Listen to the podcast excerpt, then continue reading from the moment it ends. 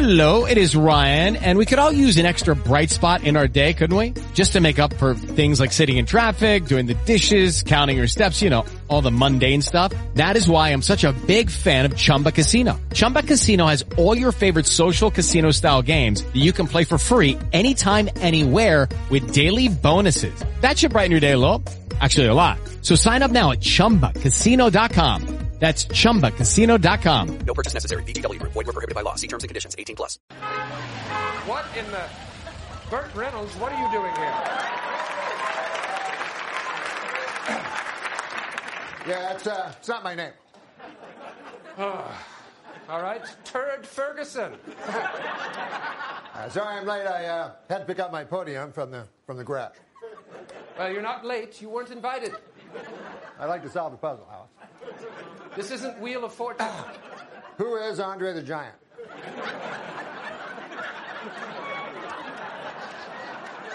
Is that an answer to a question?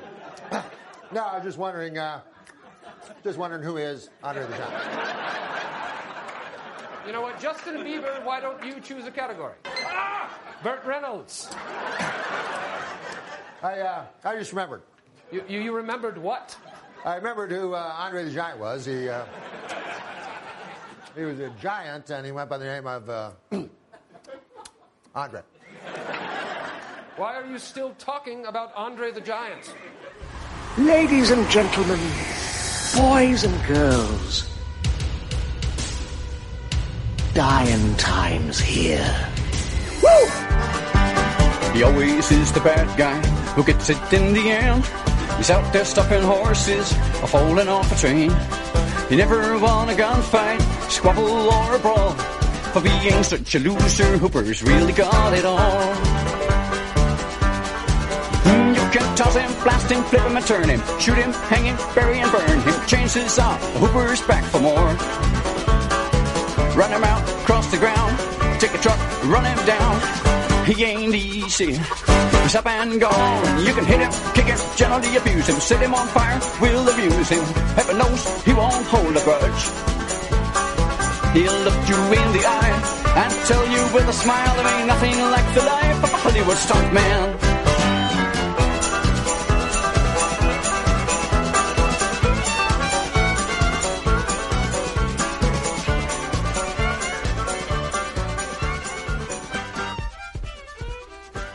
It, well, the problem is with Cleveland, they never, they p- always pick A, the wrong quarterback, except for Tim Couch. And then B, You shut your mouth, Tim Gross. and B, they always, they, they just get the dumbest coaches on the face of the earth and they draft, they, they actually make the Penguins look like the greatest team on earth on how to draft. It- it- which is incompetent. But the sad part is Cleveland has talent on the team, but every time they have talent, they don't know what to do with it. Yeah, we don't have. We need an established coach, and and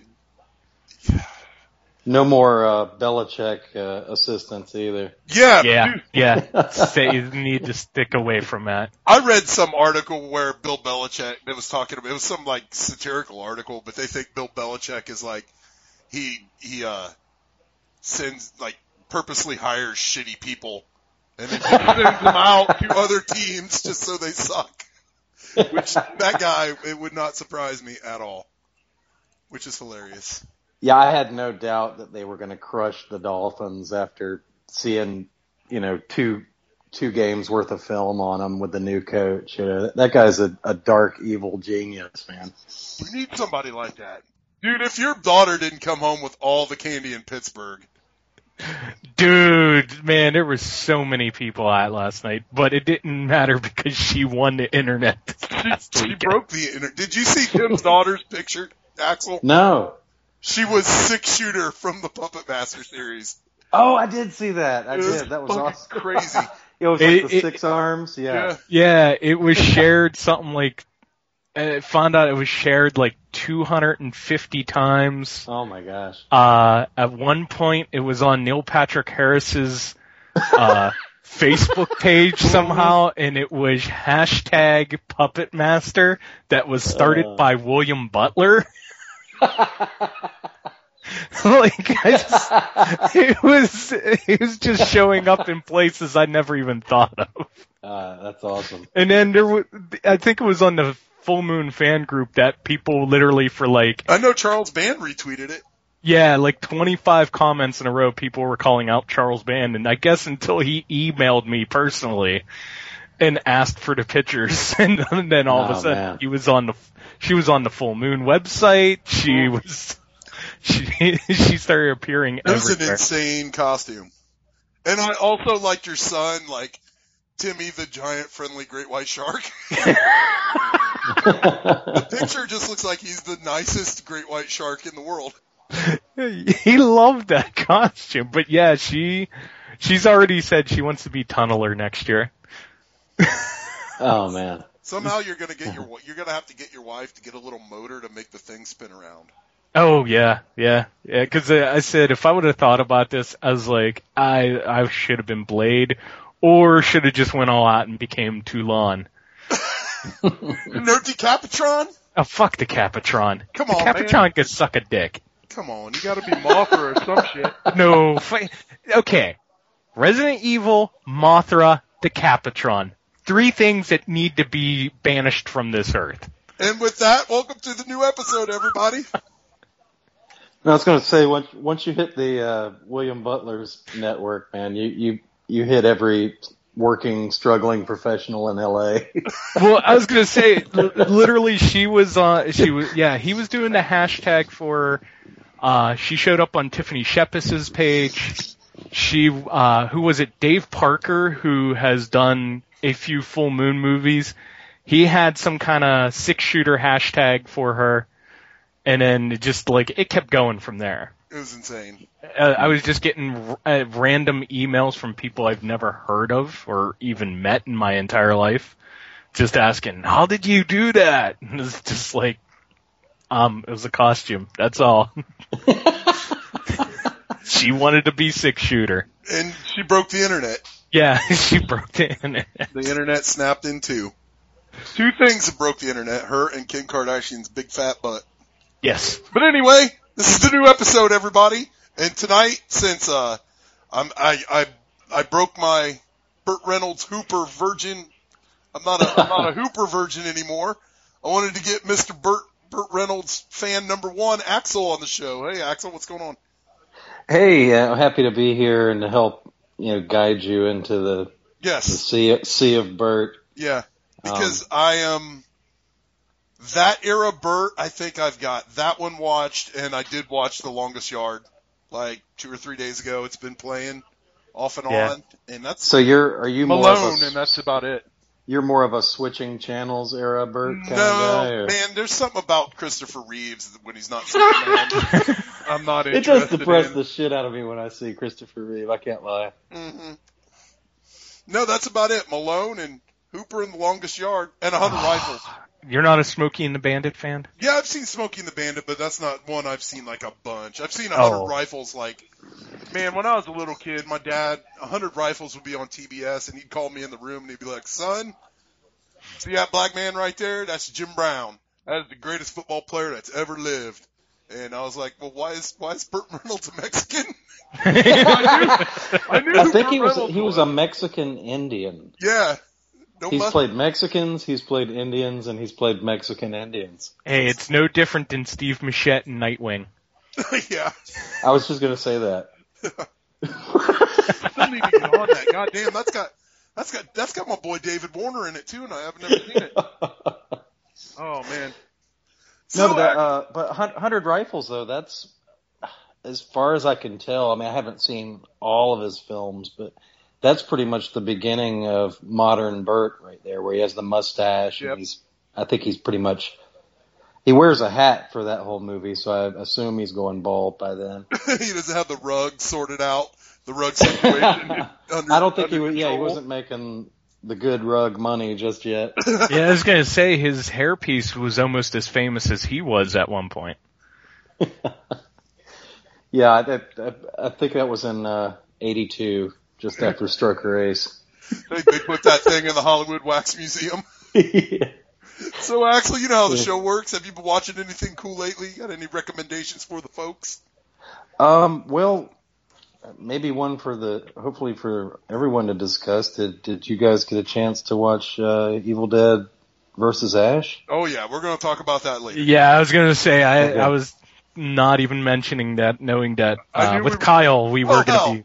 Let's get into it right now. We all watched it. Okay, yeah. Um, what'd you think about it? I I was pleasantly surprised. I was uh, the only thing that kind of surprised me a little bit was you know pretty heavy use of classic rock. I Thought that was you know kind of a new element to the series with the. If I I, never had- hear, yeah, if I never hear space trucking again, I'll be, I'll be happy. It was stuck in my head. yeah. But no, I think it was kind of it was about uh, the gore and the tone was about on par with Evil Dead 2, and the humor was like Army of Darkness and then some. I think. Yeah. But uh, but I I enjoyed it. What'd you guys think? Tim? Uh, okay, I have a couple of questions to ask both ends. I did enjoy it. Don't get me wrong.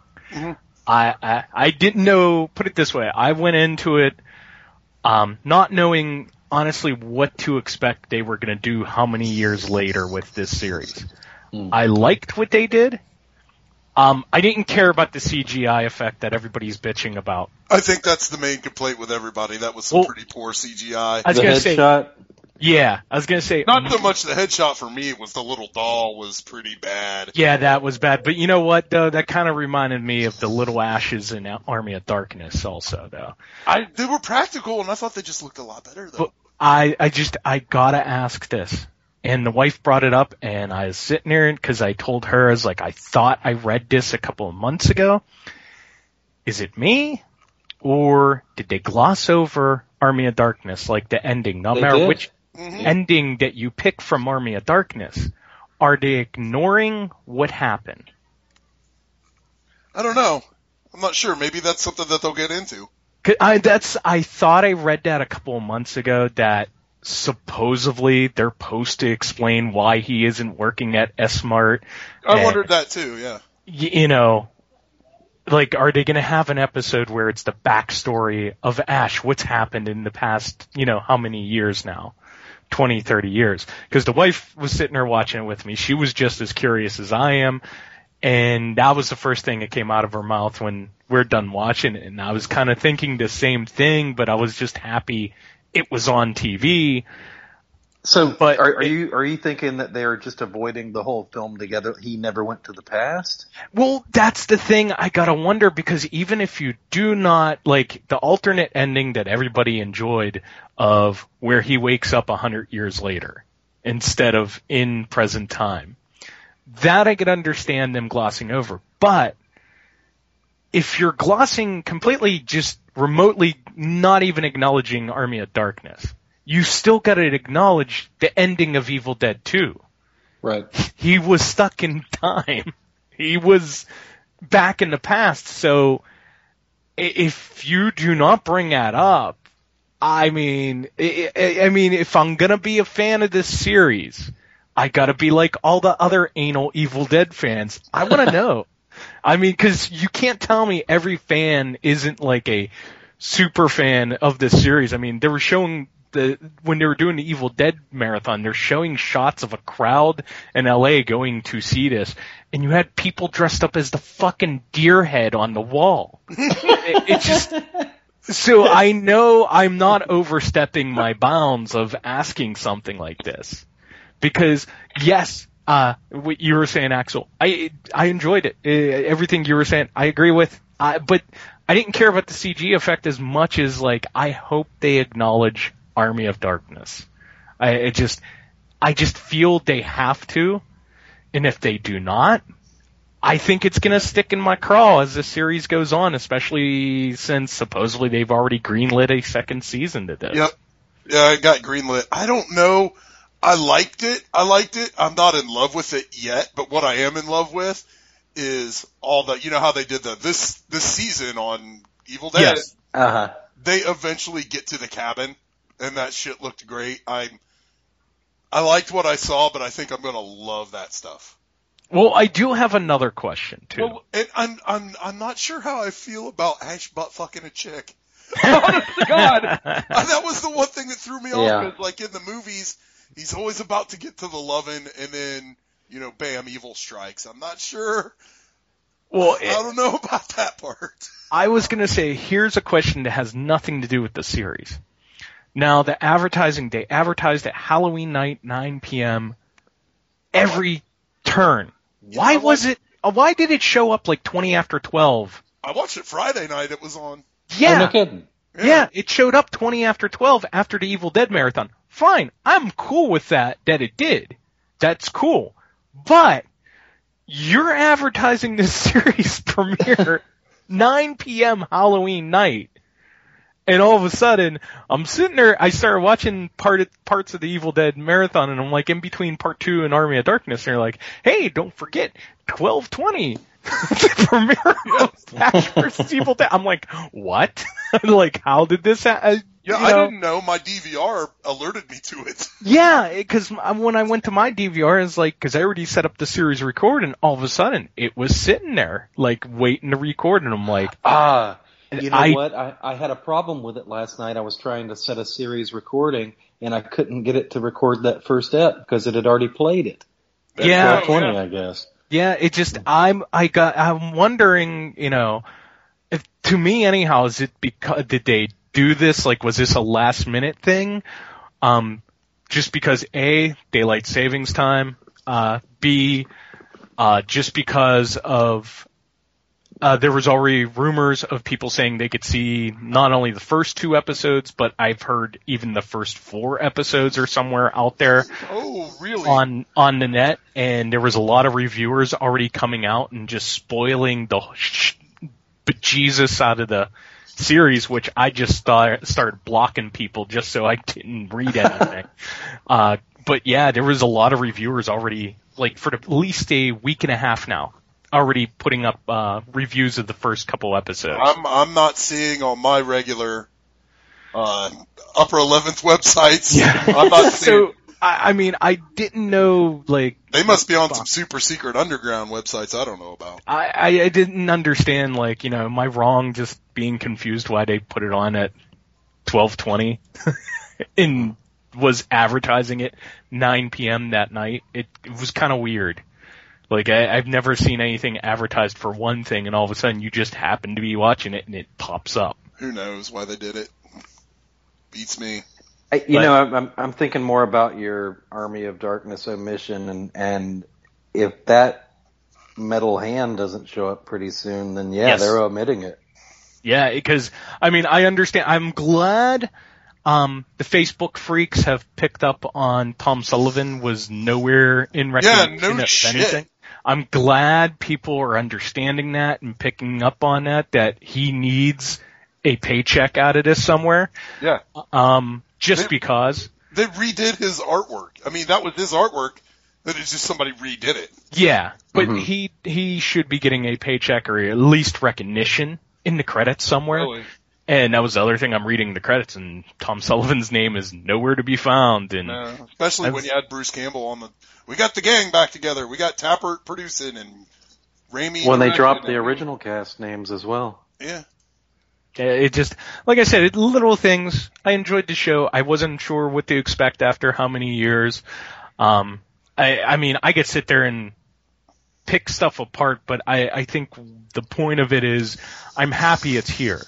Now, I, I still go back to what you said quite a, quite a while ago, Kyle. If they hand it off to these two characters, I will want to track Raimi down and punch him in the face The which who are you talking about? Bruce if they and- take Bruce Campbell out of this and these two kids or whatever are supposed to, don't bother doing that. Yeah. I will punch him in the face. That girl is. uh I I didn't find that girl very attractive either. She's she's one of those chicks that we were talking about before. She has too much hair. It's weird and distracting. It's just it, it's it's very weird looking. I love the dude though. The little Yeah, the, du- the dude, Yeah, he's cool. guy. he seems hair. like he would fit in that universe. Mm. Yeah. Yeah, yeah. The girl though, I'm not totally And sold on. you know what? I think Lucy Lawless has found the Gunnar Hansen stash of uh, stem cells. Oh, stem cells, yes. Holy Um, shit, she looks apparently, fantastic. apparently, it's called "Get Married to Robert Tapert, Have a Kid with Him, divorce him, and apparently you get younger. it just it, She looks better now than she did as Xena. Xena, yeah, that or that's what's wrong with Kevin Sorbo. She keeps sucking his stem cells, and Maybe. he, he keeps getting cancer and all kinds of other weird things. So Perhaps. Hey, you know, I think the uh, the scene where the uh, the two police officers kind of go into the house and expect inspect the the chick that was smoking the dope with Ash. Um, I think that that was kind of the the scene of the show to me. That was vintage Raimi with the lighting and, and Yeah. and they Yeah, got oh, yeah. the they got the look of the Deadites down. And when those shutters all closed, and Mhm. oh man, that was badass. The chandelier and fucking walking Yeah. around on the ceiling, that was great. I, and I was gonna say the only other thing, forty-five minutes. Man, I tell you what, I was kind of like, come on. hmm It's like I give at least make it sixty. I understand, but I think sixty would have been better. Yeah, I think you're right. I think that was our biggest complaint when this first thing got announced, was they were going to be half hour. Yeah. And I'm like, Mhm. uh, give me, nah, don't do that, man. Give me some, I need some Game of Thrones epic shit going on here. anyway, Axel, did you watch anything this week? Anything that caught your Um, eye?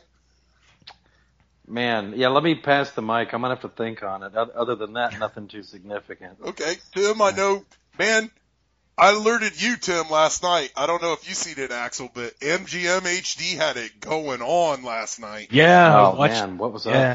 I watched Prison. I got uh, Ah, I, I got off. Yep. Yep. Go ahead, say it because I, Well, I, I- was sit- I started watching it. I turned it on. I was like, this can't be the Nest. And they Yeah, had well- some, uh, what were they calling it, Tim? Like the, uh, world premiere HD marathon or some shit like yes, that. It was, yes, it was the Nest, uh, prison, Prison. and the Offspring. yeah. The Whisper uh, to a Scream. Yeah. Jeff Burr. Yeah, which it's also known as. But yeah, they had that on and all last. MGM still got it going on. They got all the Corman Poe shit on right now. Yeah, and I was gonna say I was I was watching Prison. and I forgot how good that movie actually is. I just set it to record. Thanks for the heads up. Yeah, I was gonna say awesome. those movies are recording again like a couple more times during the next few weeks. But uh yeah, Prison came out about the same time as the horror show and Shocker. And Prison's the Prison was the odd man out. Prison was the one that didn't go to the theater. I think it was because, like, it didn't have any money. The horror show went to the theater. Yes, it did. Oh wow. Yeah, it was. It, it went to theaters. It wasn't as One wide. theater in as- Pittsburgh, maybe. yeah, it wasn't as wide as Shocker was, but yeah, the horror show did make it to theaters. Prison was direct to video. I'm guessing because it's Empire Pictures. Yes, Charles Band was an executive producer on it, but uh, at the time, like you had a n- unknown Viggo Mortensen in it. You had uh, Had the chick- Alfredo, baby. Yeah, you had Alfredo. You had the chick that played Teela in the He-Man movie. I always forget her name, but she's in a ton of late '80s, early '90s movies. Um, you also have Kane Hodder uh, playing the he he's basically the guy that gets executed at the beginning of the movie. It's the And- first role for him. Yeah, yeah. It's it's like right as he's going to do Friday the Thirteenth Part Seven, he does this role, and it just it, it just a lot of it, there's some other names in the movie that's escaping my mind right now, but it just seems like it's a solid all the way through movie. There is a couple cool like gore effects in there. I forget who did the effects. Wouldn't be it wouldn't surprise me if it was uh Buechler that did the effects for it. Uh, I don't think so. Really? Because Yeah. Buechler, that was like Buechler's heyday with Empire and Charles Band. Yeah. Oh, Renny Harlin directed that. I didn't. know Yes, he did. Yeah, that was his first movie, I believe, too. And like I said, it just it seems unlike Shocker and Horror Show, which seem very dated, even like now more than ever. Prison doesn't seem dated. It's still cool, except for when they're showing uh, the the woman uh, Teela, basically, again forgetting her name, when she's doing a printout of research, and you just have this loud ass printer going on for like 30 seconds. it's like, yep, remember those Commodore 64 days, and it just keeps on going. But I, I, I forgot how good Prison was. I, I love that movie. It was really good to see that again. But uh, also, I've never seen it. I can't wait to check that out. Man. Yeah, Thanks it's for the heads de- It's Yeah. pretty cool. yeah, it's, It's like a uh, if you're you're you love slashers. Yeah, of course. It's it's a it's like a slasher movie with the prison as the bad guy. yes. I mean, the pipes go crazy. There's a bunch of cool, a bunch of cool barbed wire effects that are just really fucking awesome. There is a movie, I think it's like uh, early 2000s called The Chair, and basically they owe everything to prison. It's literally if somebody decided, hey, I'm going to remake Prison, but instead of calling it Prison, I'm calling it The Chair. And literally they just did an updated version of Prison. It's a, it's unknown, but it's out there. It's, you'll, it, you would find it like on some random 10 pack of horror movies. hmm But it, it does exist. And you But- got Zeus in this motherfucker. Yeah, Dude. that's- Oh, no kidding. Yep. Yeah. Deebo? Yep. Deebo. Yeah, he he he does his uh best uh Zeus imitation when he gets shot in the stomach. I think this is like right around Zeus era, isn't it? Uh, Oh, yeah. no- Yeah. yeah, 87, yeah. This is Yeah. right after No Holds Barred. Because I think this film was being filmed late '86, early '87. Because of Empire, you you know, Charles Band had many, many movies. But anyhow, uh, watched a documentary, Kyle. I know you love documentaries. Uh, an- another one to check out. X-rated, the greatest adult movies of all time. I seen that. I seen that you watched that, and man, that picture of Ron Jeremy is turning into a baked potato man. His head looks like a giant baked potato. That, yeah, I understand that, but it's definitely, uh, it touches on all the key porn movies throughout the years Yeah.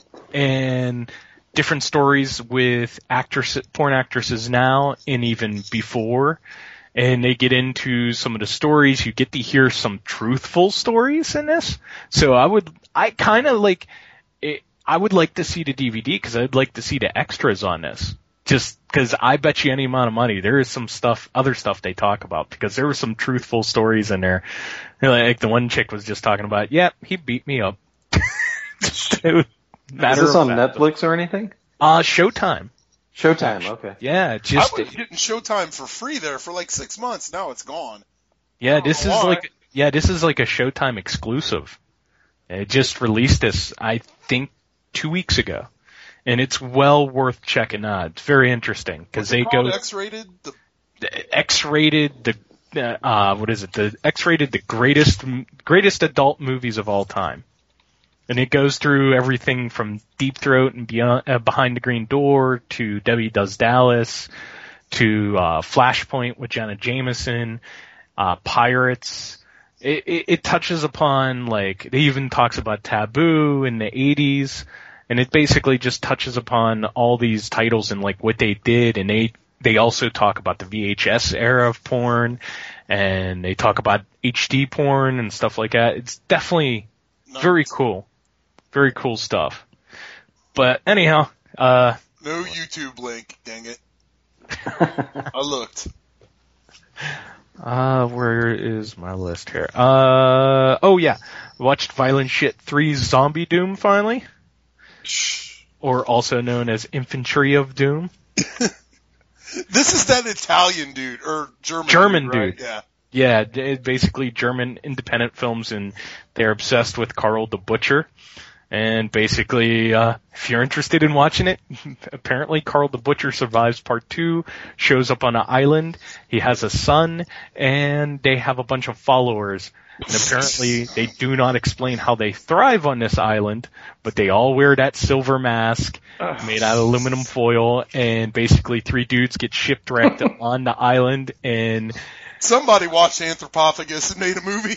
yeah, it's kind of like that, but with like, hey, this scientist hates Carl the Butcher, who's working with him and starts making zombies and just random zombies pop up when they tell these three people to run and all three of them are killed before they even get midway through the movie and they give you three new characters. it just, the movie really is like, as you watch it, they didn't think everything through in this one, but it is a movie called Violent Shit 3. So, and I still, here's my thing. I still don't, I do, but I don't understand, uh, not the popularity, but the obsessive fanness of these films. I I remember you used to be able to buy violent shit on VHS at Best Buy, Yes. and I was like, I don't know, like you had to go to that little weird back like 10 years, 10, 15 years ago when they actually sold VHS. They had like a weird special interest where you could get your like Faces of Death and your Playboy Yes. centerfold. G- Yeah. Best Buy? Yeah. Yes. Yeah. Ah. Yeah, I know what Kyle's talking about, but yeah, they had us, this section, It was Um, weird. It's like special interest kind of. yeah, this section got taken away. It was uh, the first one to go. Yeah, well, Disney started. This is what this is uh, was making me think Disney was the son of Satan, uh, outside of Satan itself, which is Walmart. But Disney, at one point, right before DVD came out, was starting to buy shelf space, and then once DVD got huge. And there was talk of a new format like Blu-ray or HD at that time that was going to come out, Disney started basically they were buying so much of Best Buy's shelf space. They started saying, "Okay, well, we're going to buy this shelf space. You can't have this movie in here. You can't carry this title." Um, it, they started basically telling Best Buy what to do, and it, basically it didn't burn Best Buy in the beginning. They made a lot of money because people buy Disney movies, of course but when they went too too fast and they went to the 3D stuff and all that stuff, basically Best Buy took a huge hit on that shit because Disney left them out to dry and Disney pulled a lot of stuff away from them after that. And they're like, yep, uh, you're kind of stuck with the product now. Go find a way to get rid of it.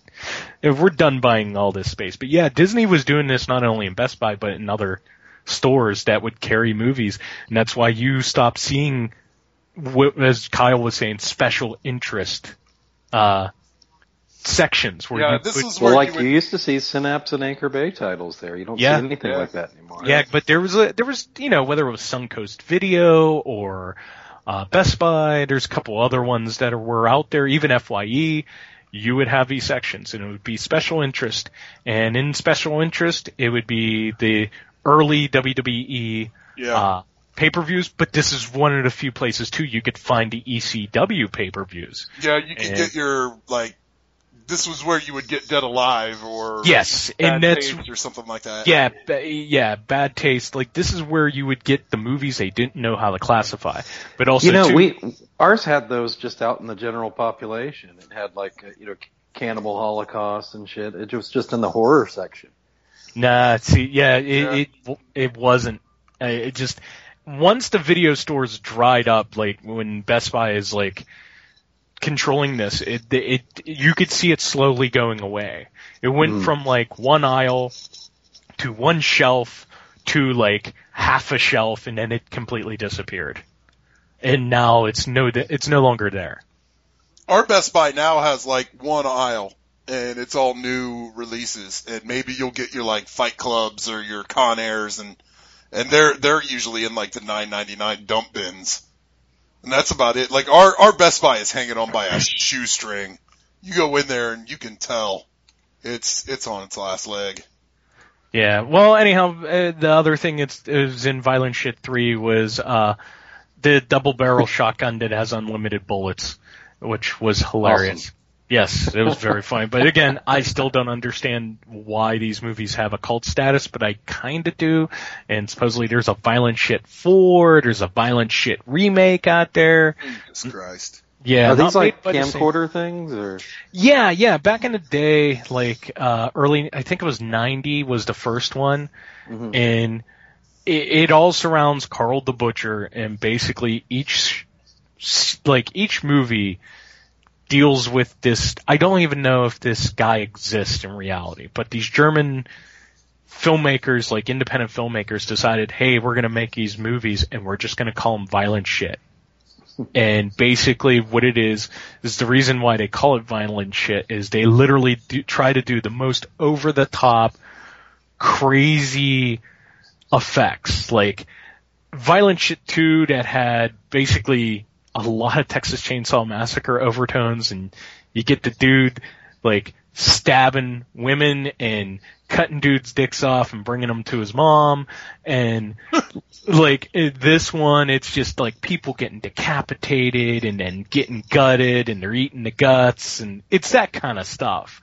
I mean a lot of it is very obviously fake but for one reason or another over the years there it it has like this really subcultural status. Like there is people that live and die for violent shit. Would one of those people be your son, Lewis? I yeah, more than likely, yeah. He's the like a Lewis movie to me. because I can tell you right now, Dan. Every show I've ever done with Dan, he will sell the violent shit movies within an hour of putting them out there. Hmm. It, they don't. It, they never last. Somebody's always looking for all of them, and he sells them every time, every show we go to. So, but yeah, it's just a lot of cheap effects and stuff like that, and it's all in German with subtitles. What is this new? You found like a new thing to find now. You found all the all the stupid rollerblade movies. Now you got to go find all the violent shit movies. well, that's you know me, Kyle. I, I'm still hoping to find Got to more. add to that. Got to add to that pillar of DVDs holding your house up. yes, I, I, that's what I, I always tell people. I don't care how many movies you have. You can have more than me, but I bet you I have the collection that makes you sit there. Why do you own this? You have Killer Dead, man. and that is one of my goals in life besides watching every horror film known to man.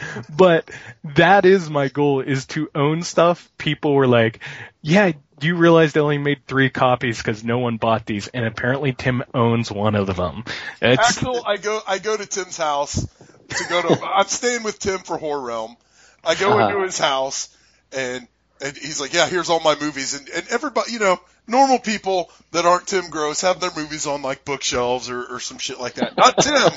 Oh no, he's got a pillar, like maybe four or five like stacks yeah, deep. three or four, five, six wide, about four deep, and it's, it, I swear to God, it's load bearing. It's all the way to the ceiling. He's like, what do you want to watch? I'm like, I don't know, just pull out something that won't make your house collapse. Find popcorn, man, I don't know, throw that in. I, that- I can't help it. I, I, I, get, I told you I get a lot of screeners, a lot of independent movies, especially, and I just I find random stuff. I'm the guy. I'm the guy they made the Phantom of the Mall DVD for. Okay.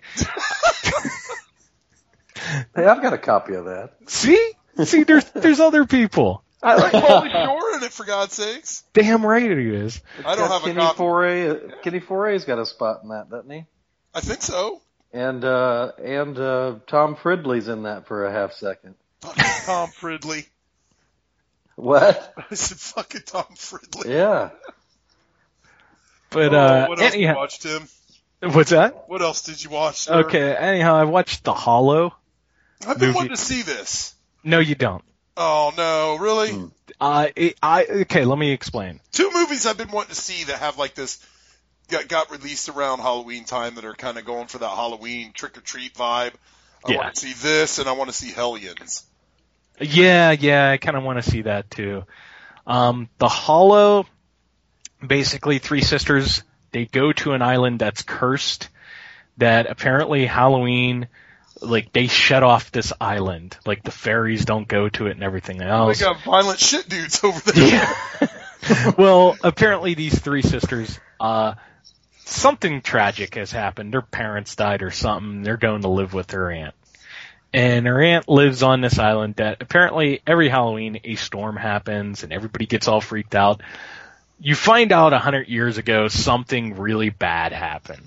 So now every Halloween, they don't even celebrate Halloween, that Sounds like my town.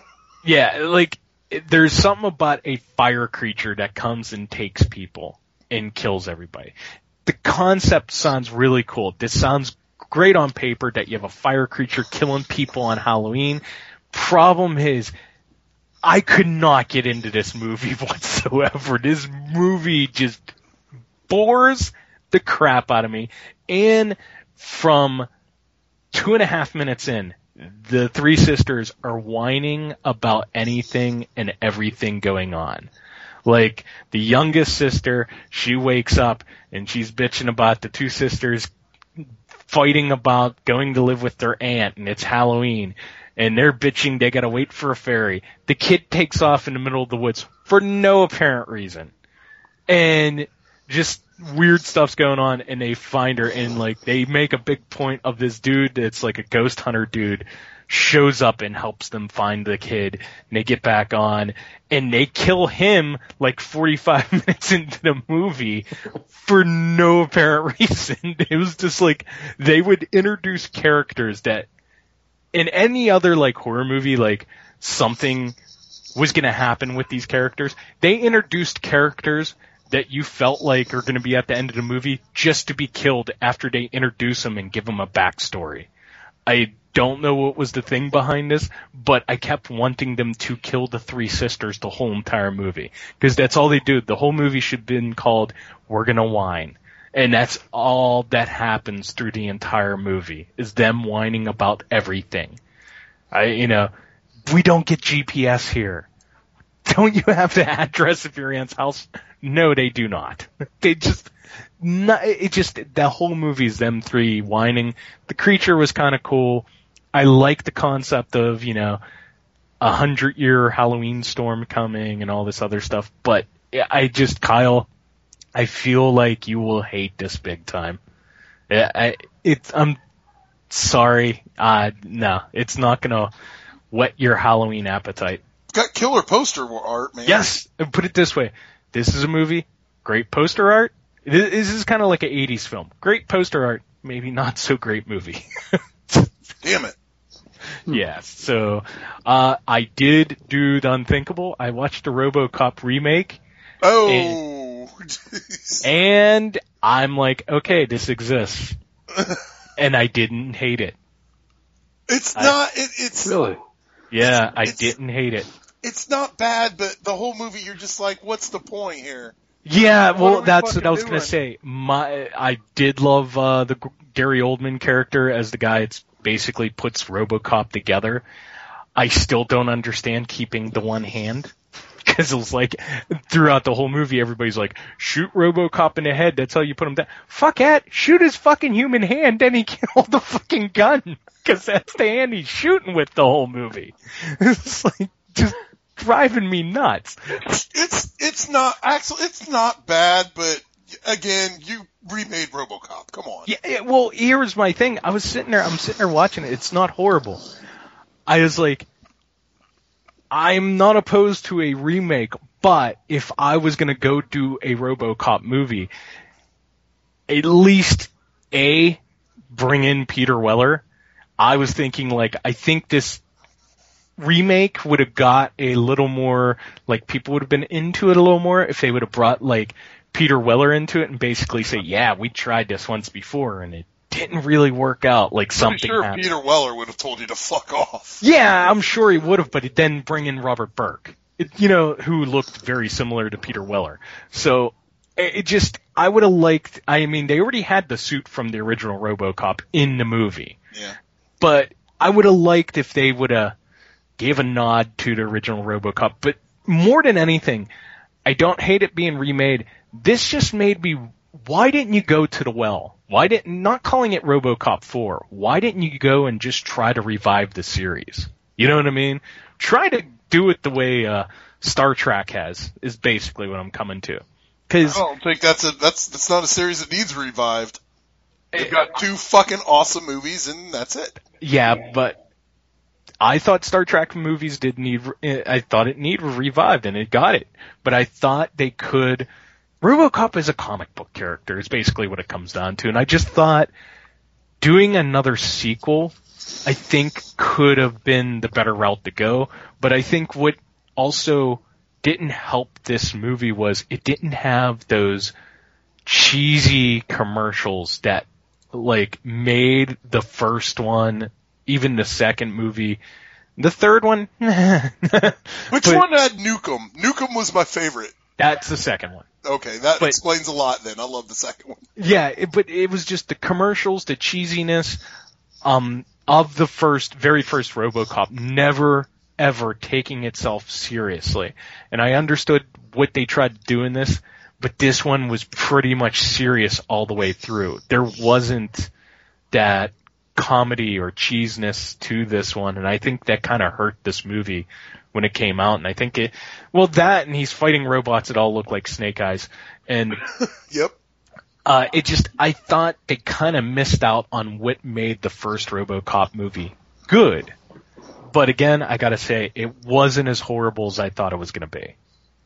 I was very surprised. I thought I was gonna, this was gonna be in that pile of Black Christmas, House on Oh, Haunted Hill no, remakes. no, oh, you're talking good shit now. What are you no, talking no, about? I'm not. Come on. Hey, what's love. what's the violence level like on par It's- with the uh, original at all? Or? Um, no. No way. No, not nearly.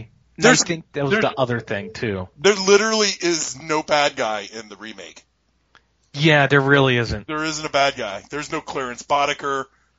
There's yeah, no, I, I was gonna say that's the other thing missing from this because who was supposed to be clearly the Clarence Boddicker, they misplayed that big time. Yeah. They they really misplayed that because the guy that's supposed to be the Clarence Boddicker basically is dead halfway through the movie, Mhm.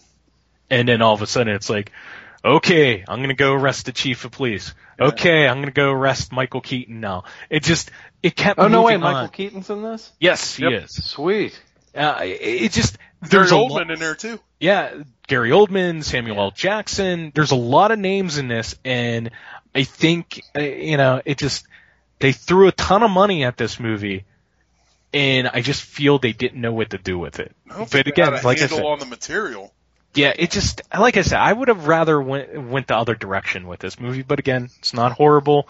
I thought it was going to be very terrible and big pile of poo poo, but Not really. it wasn't. So, but anyhow, and I watched Shark Lake, which we're going to talk about later, where Dolph Lundgren punches a shark in the face.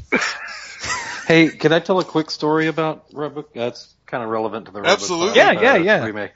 Um, I think it was like Father's Day last year or something. Uh, my in-laws, they had got me the uh, RoboCop trilogy, the original trilogy on Blu-ray, and I opened it up and we were at dinner somewhere. I was like, "Oh, sweet, great!" Uh, for a second, I thought it was going to be that terrible remake, and I just, you know, just I'd never seen it, but I just started, you know, just railing on the remake.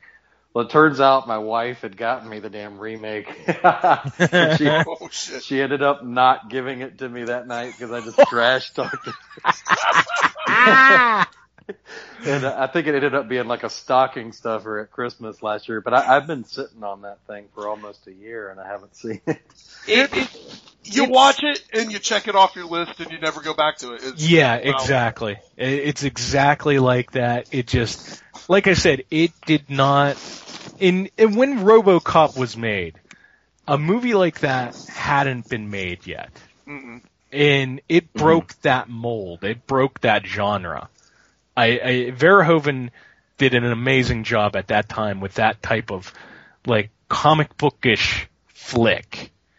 And I just think they, yeah, RoboCop 3 did really take a big poop on the series, but I think there is enough material there and enough different storylines that they could have went and talked to Dark Horse and maybe came up with something where they could have revived the series or at least um, made it where again going back to where bring Peter Weller in for a paycheck, have him you know do some kind of highlights or something, make it part of the story where the first OCP basically trashes the RoboCop thing and they reinvent themselves a few years later is basically what I'm getting to. You can't tell me that wouldn't have worked because I just feel what they did in taming down the violence of the flick and not putting any of the cheesy commercials in it, I think took away from the movie a lot. And that was the brilliance of the first RoboCop. Besides Clarence Boddicker, like I said, you kill the main villain off halfway through a movie. Eh, what are you supposed to do for the rest of the movie? And apparently this is what you get. I'm going to keep going after other people that are not really relevant to what's going on. There you go. but anyhow, that's what I watched this week. Besides watching Night Court, catching up on the. Oh, I was watching Dead. some Halloween Night Court too, man. I got them all on the DVR. I was watching one last night after I watched Prison. Did you watch the one where where they locked up Death? And No, Death, I- I gotta- was, Death was played by um oh the stapler guy from uh Office Space. Office Stephen Space. Root. Oh, no kidding. Yeah. They fucking locked up Death, and Death was gonna kill Dan Fielding, and it's pretty sweet. It made me miss Dan Fielding. I love that fucking. I show. love, uh, I love his character how it evolves throughout the series. Mhm. Like, banging hookers all the time. yeah, like, cause the very first season, I was telling you about that, like, the first season, he is this prosecutor that doesn't do a whole lot, but just makes jokes of the young judge, Harry Stone, and it was like somebody in there decided, okay, we're gonna do something different, and it was like, as the second season now, which I'm into watching every day on the DVR, you could slowly see the character changing. Not only is he sucking up to every, like, the, trying to suck up to the mayor or celebrities, you could see it slowly creeping in where he's hitting on the other DAs and he's hitting on other women in the lunchroom and stuff like that. It's evolving. Like they made a change because in between, like they have that, the woman DA in the series by season two has already changed three times. And And the bailiff too.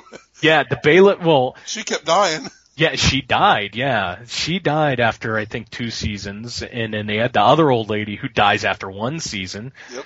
And then that was when Marsha War, uh, Warfield came in, who was awesome and played really good with Richard Moll's character Bull.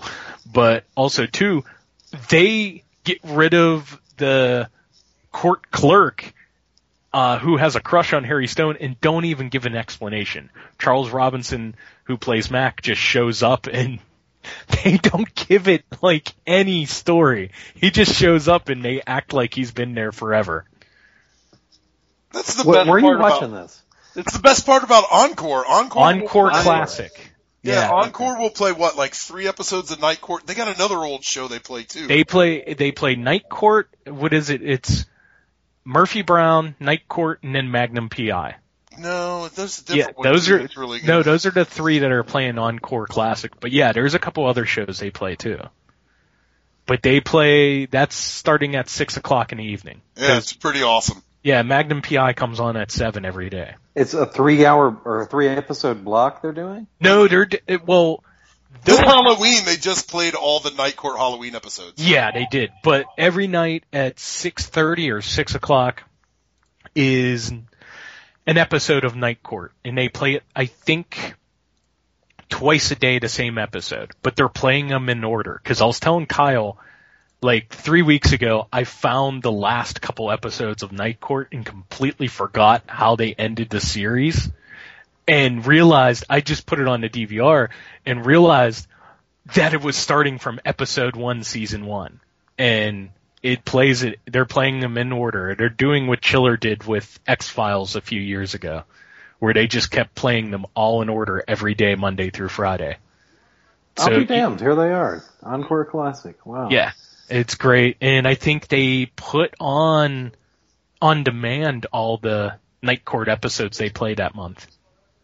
So if you miss one or you don't catch them, I think you could go on demand and find the episodes you missed. All the Encore channels, there is never nothing not on. There Yeah. always something. If it's not Flash Gordon, it'll be Commando. Black Stars is the best. Black shit. Stars. Black Stars fucking rules. It's like the best movie channel I have. I I always said Black Stars is one. They're the channel that not only will they play uh, the black exploitation flicks that are hard to find, that you cannot find. It, that's from the usual crowd, but they'll play stuff like Soda Cracker, um, different stuff like that with uh, Williamson that you've always wanted to see. But they also put on their um, the different like Jackie Chan titles that haven't been available, like or not as readily as available as like First Strike or Rumble in the Bronx, Police Story. They They'll get play. old, man. They were playing Master with the cracked fingers like three weeks ago. Yeah, they put on some of the most random stuff on there, but you gotta pay attention to it because they'll go days on end with not playing anything, and then all of a sudden, like a Friday night, you'll get Police Story one through 4 And This is Encore Black? Uh, uh, is that One of Stars Black or No, Black Stars or is that? I think it's. I think you get, it's. I don't know why you're not getting it, Tim. But if you get stars, you also get encore. Yeah, I get on Korean. Oh, yeah, I- I it's get a, on. It's a package thing. If you What get one, channel you is get the other. Asian movies coming on that? I think Encore Classics Okay. Yeah. or Black. Yeah, it will come on Black, Black. Stars and it will come on the Encore Classics. I'm not sure. Do you guys get um, El Rey? I don't. I'm I supposed know, to, I but I don't. don't. And They I, have you just got crazy amounts of Shaw Brothers kung fu films. Yeah, and they do because they're heard also. that Lucha Underground is awesome as shit on that channel. it's pretty cool. I was gonna say El Rey is. I have Verizon Fios and El Rey is not on any package for Verizon, but they are doing some kind of contest right now for where you can win uh, some massive amount of Blu-rays. Like it, it just of a bunch of different horror films and stuff like that. It's going until like Thanksgiving that they they got going on, but it's like they have that, and then like second prize is like all these action flicks and stuff like that on Blu-ray, which are really awesome. But they they are doing some really good things programming wise. It looks like a cool network. Yeah. The only bad thing about it is it's uh, standard def only right now, but uh, Yeah. but yeah, the the programming on there is amazing. They've got this uh, director's series where it's just basically uh, I saw the John Rodri- Carpenter one of that. yeah yeah it's just a Rodriguez sitting there you know picking a director's brain, and he's you know probably had about seven or eight of those on. Um, but yeah, it's a you- uh, Kyle mentioned the Lucha Underground It has tons of uh, like giallo and Italian horror films. It's a great idea for a network. hmm And and he, he gets the program at all, for what I understand. hmm I don't know. I have been getting into, and I didn't know I had it. I've been getting into this MGM HD, and I'm not sure what that stands for, but it's a. I got a Sony HD channel. Yeah, yeah. Oh, 'cause- they show uh, T.J. Hooker in HD Yes. on on Sony. Oh Yeah. shit! Yeah, shot. Sony. The Sony channel is another one to pay attention to because every once in a while, What's they're- HDNM? High Got it. definition. I, it's got some good shit on there. I was gonna say I know Sony every once in a while they play a out of print title um, horror movie that you're always looking for once in a while, and I can't remember if it's Sony. It's probably the MGM one. Killer Party shows up from time to time. well, Sundance is rocking fucking Halloween three right now. Yeah, because they have Halloween uh, Hangover. Yeah. Little Silver Yeah. Shamrock. Well, what did I watch? We'll just get this moving on here. I watched some. I've been watching my my favorite uh pseudo reality show has been back on for about three weeks now, and I didn't know it, but my DVR knew it and it alerted me. Have you guys Have you guys seen the Gold Rush? On No. uh, it's pretty good. It's it, it's got like three sets of people up in the Klondike uh, mining gold. One of them is like one of them's like a 20 year old kid and he's got a crew. And then there's like this probably 65 year old, uh, like either Swedish or Norwegian guy with, that just looks like a fucking Viking. He's got the beard and the hair and everything. And he has spent a million dollars on a floating dredge and he is a jackass. and he's like one of those guys that, you know, just because he yells a lot makes it so. like he can yell gold into his pan or something. But the kid doesn't know what he's fucking doing. He's a dumbass. And there's another third team that kind of know what they're doing, but they're led by like this big fat dude. Uh, I can't remember his name, but he's got like this gnarly ass Jim the Anvil Neidhart goatee. And, and he he's one of those type of people that you always have in your life that's a boss or a supervisor that can do nothing but super he, he's got to be the supervisor because he's incompetent at everything else. You know what i mean?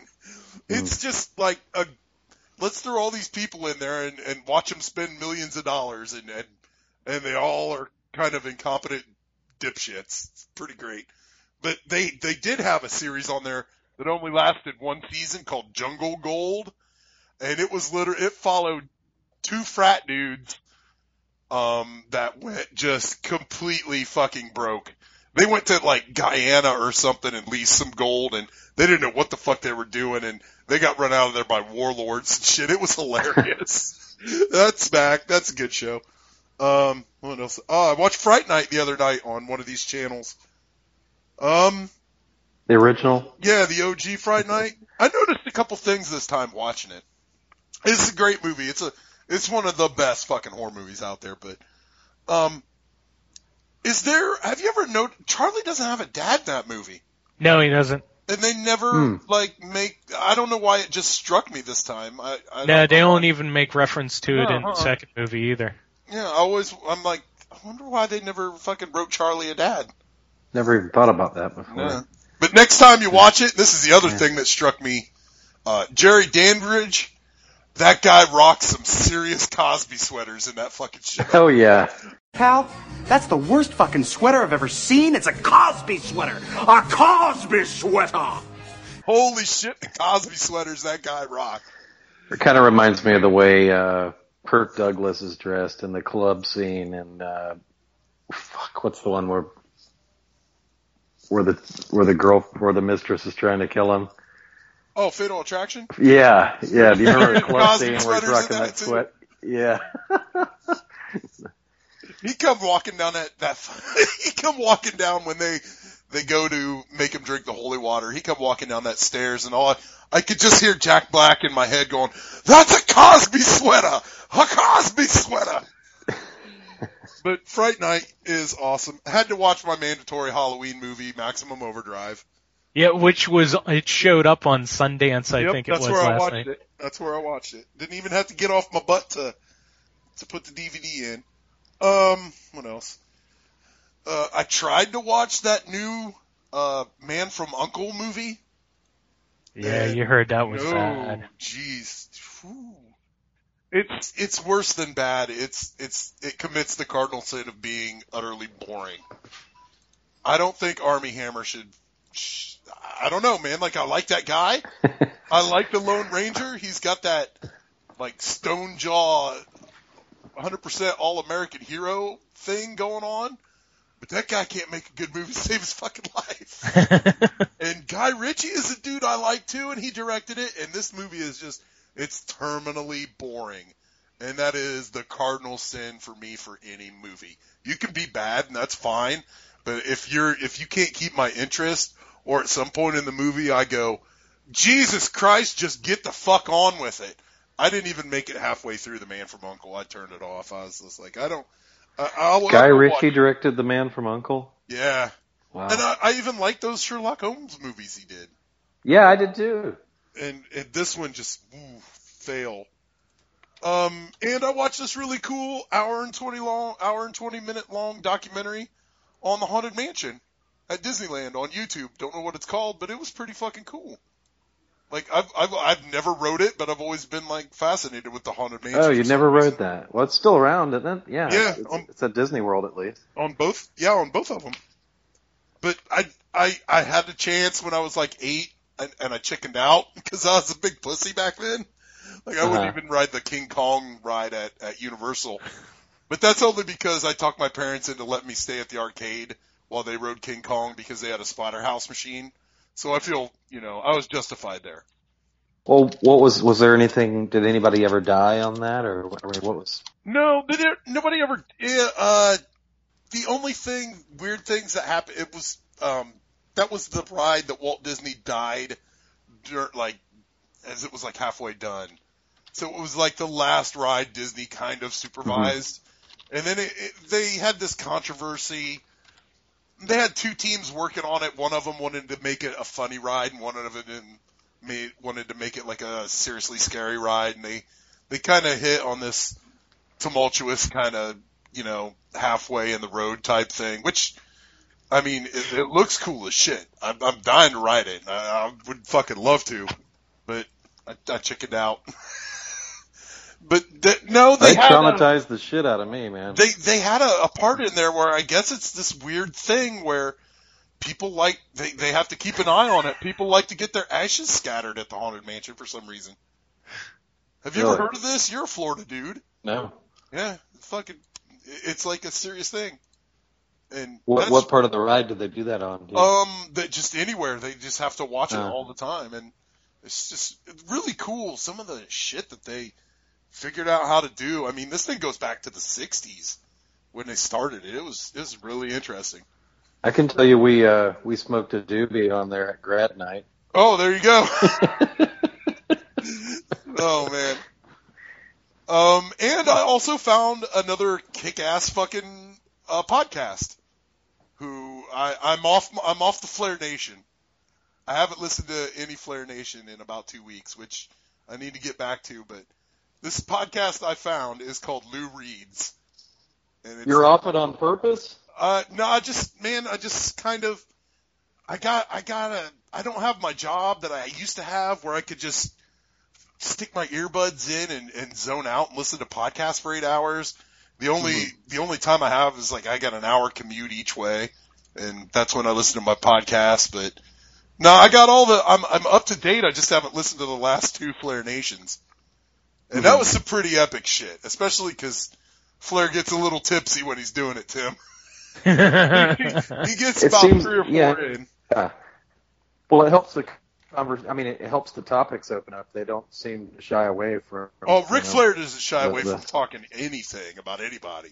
It's the that's the great part, Mhm. especially when he had Bischoff on there. Like that was the Mhm. most interesting one, and I never knew about the plane wreck that he was in. I never knew about him wanting so enamored with Dusty Rhodes that he wanted to be rambling Ricky Rhodes. Never knew him any of that shit. But this new website is called Lou Reads the Internet for You, and it can be found at loureads.com. And this internet is run by this guy named Lou who has the voice of an angel. He, he sounds like Rod Roddy from The Price is Right or Don Uh-huh. Pardo. And what this guy does, they're about mm, about half hour, forty five minute podcasts, and he'll just read forums from like the strangest shit. Like uh, here's here it is, episode one thirty nine, swinger problems from the forums of swingers boards. He just gets into some weird shit like uh, prostitute reviews and, and and the amazing world of robo tripping. Just it's the funniest shit, and he tries to keep he tries to keep up kayfabe through the whole thing, but it gets so funny. Sometimes he reads some shit that he just cracks up and breaks kayfabe. It's hilarious as hell. It is a good podcast, and I recommend it. But that is all I watch, sirs. I got some Can You Dig It's. You want to do some news? Sure. Let's do some news. Can you dig it? Can you dig it? Can you dig it?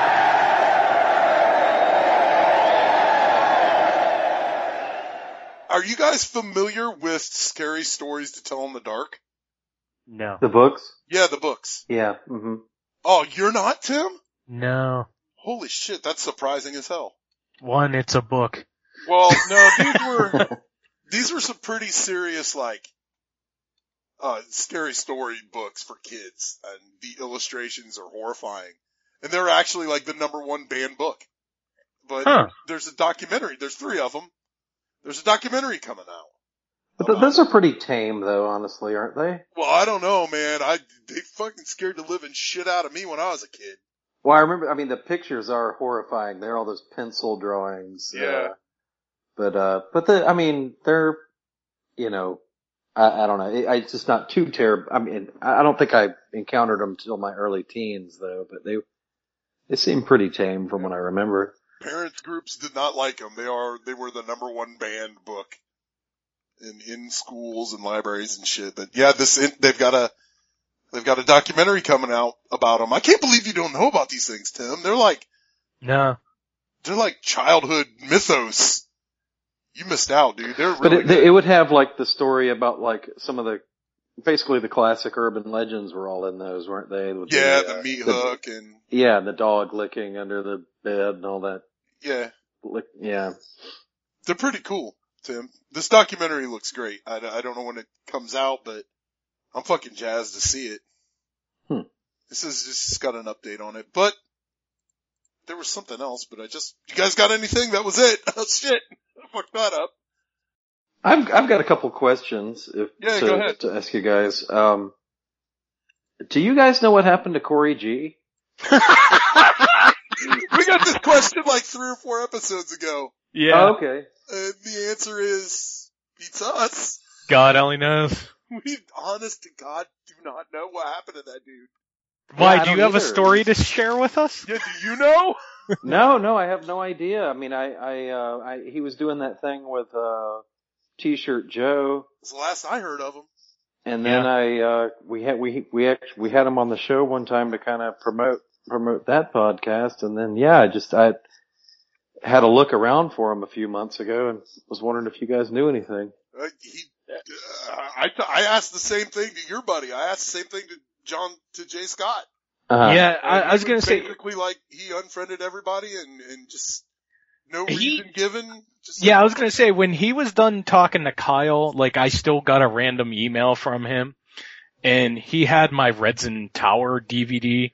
Like for some reason or another, like he would not send it back. And eventually I finally got it off of him like six months after, just like, dude, could you just send it back? And he still didn't watch it. God only knows what the heck was hmm. going on.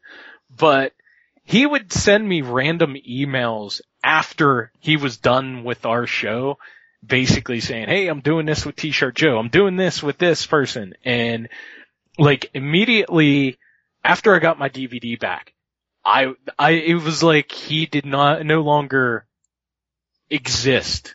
Like I couldn't find him if I did a search. Like he, he wiped himself clean of Facebook. Mhm. It, it just there. He, I could not find him if I could. You know, if I wanted to, I could not find him. But I was even when he was done talking to Kyle, I would still get a few random emails from him. But yeah, it's been a long time. I have not heard from him. I would just hear like every once in a while people saying, "Hey, this dude's doing said he was on your po- podcast for a while, and he's on asking us about the podcast. Can you tell us about him?" Um, not really. Good luck. Mhm. we I I don't know what what I'm pretty sure we didn't do anything to piss him off. I don't remember ever doing anything bad to him. Yeah, I can't help but think that myself. It's like, well, gee whiz, what the hell did I do here? I know. You I kind of feel bad. I mean, we used to poke fun of him, but it was mainly about loving the Fog remake, which uh, Yeah, which bullshit. yeah, it was, and I think it just at some point his brain broke. In I know he was going through some back problems. Shit. yeah, and it just all of a sudden he went. You literally could go listen to like the first two dozen episodes or whatever we did. And oh, was, time out. Dr. Challis is gonna gonna bang Ellie here on Halloween three. He's gonna get that mustache working. but uh, for one reason or another, like all of a sudden, I mean, it wasn't a gradual change. It just like we did like two dozen episodes, and then all of a sudden he come on to one episode, and everything was that sucks. Yeah. It was all about the Fog remake, and like the thing. Yeah, he hated the thing, and his voice got really deep all of a sudden. Like he had to talk like Jason Statham all of a Maybe he morphed into Jason Statham. yeah, and I I have no clue why or that's why I could just say it was like a gimmick thing. And it, it, it just in the long run it was not working for the show at all. Uh, one or two shows maybe because, you know, it's something fun to do, but it was getting to the point where, okay dude, you're not watching the movies, you're not even caring what we're saying about anything. Um, eh, that's fine. I mean, it, it wasn't even like a disagreement. It was just, we would talk about a movie and he wouldn't even come up with a opinion. He'd be like, it's not the fog remake. And we're just like, this isn't working anymore. Mm-hmm. Yeah. We didn't throw him off. He just he decided to quit one day and he's just gone. Yeah. I he- assume this is not going to air what what we're saying here. Hey, we'll air it. I mean, Okay. I don't have anything against the kid. No, I was gonna say we we've told different stories over the over the time people have asked us, and it's nothing bad. It just he had something in his mind about going to do other podcasts, and apparently it's happened to several podcasts where he just disappears. Well, yeah, he did the uh the guys out of Nebraska. What was their uh behind the mask? That's where he was from, right, Tim? Yes, Mhm. yeah, he was from Nebraska. The Cornhusker. Uh, I Yeah, I mean, he was a big fan of our show. We had him on a couple times, and Yeah. then, um, I, and then when when he disappeared, I kind of felt like uh, I was like, did we not push his show enough? I mean, I don't, I didn't, I didn't I, get it. I would play his commer when we played commercials. I would I would play Yeah. promo and stuff, but I quit doing that for everybody just because, goddamn, who wants to listen to a four hour podcast? exactly. Yeah, just same with us. It was just got to a point where you know, Yeah, about, it was taking up about ten minutes of the show. yeah. We don't even Um, do commercials anymore. All that shit. We because we only do it for the ratings, Kyle. Yeah, we gotta hit them ratings, man. Hit the podcast ratings. We're all about that. I've got one more uh, Yeah. thing to throw out there. Um, Hit it. Kyle, were you aware there was a Day of the Dead connection to the Spookies? Yeah, his name was Frank. Oh wait, no, there was a Dawn of the Dead connection. Well, no, I mean, I mean a direct connection No. to Day of the Dead. I No, like I just know that Frank Farrell guy that we interviewed Yeah. was uh uh the zombie who got seltzer in his face in Dawn of the Dead. And we didn't even know that until we started interviewing him. He just spit that out there. No, what is Um, the connection here? There, uh, apparently they borrowed some molds. Like they actually, the effects guys left Day of the Dead, went to the set of Spookies and borrowed some molds from the FX guy. That on- would probably be Al. I'll bet you. Yeah. and they they ended up using them for this or that in the movie. I I was uh we interviewed Lee Karr the other day who wrote the uh making of at Day of the Dead and uh I was flipping through that. I was like, gee, I wonder if uh, I wonder if Kyle knows about that. I wouldn't be surprised like uh We're Breaks ena- it- we're just we're just enamored of how much like Spookies is is getting out there. I mean, last yeah. This weekend it played twice in LA, two different 35 millimeter screenings. Uh, our buddies from another podcast went and they said the people were just fucking freaking out over spookies.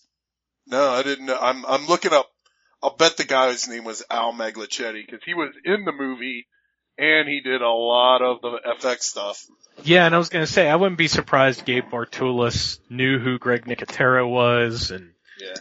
I, I mean that's about the time like a lot of those young guys were all coming on the scene at the same time, and I'm sure they all knew of each other in name or have worked with each other and you know at a school or met each other at something because there's I wouldn't be surprised like you know Nicotero has a story about it or uh, Savini would have a story about something about that.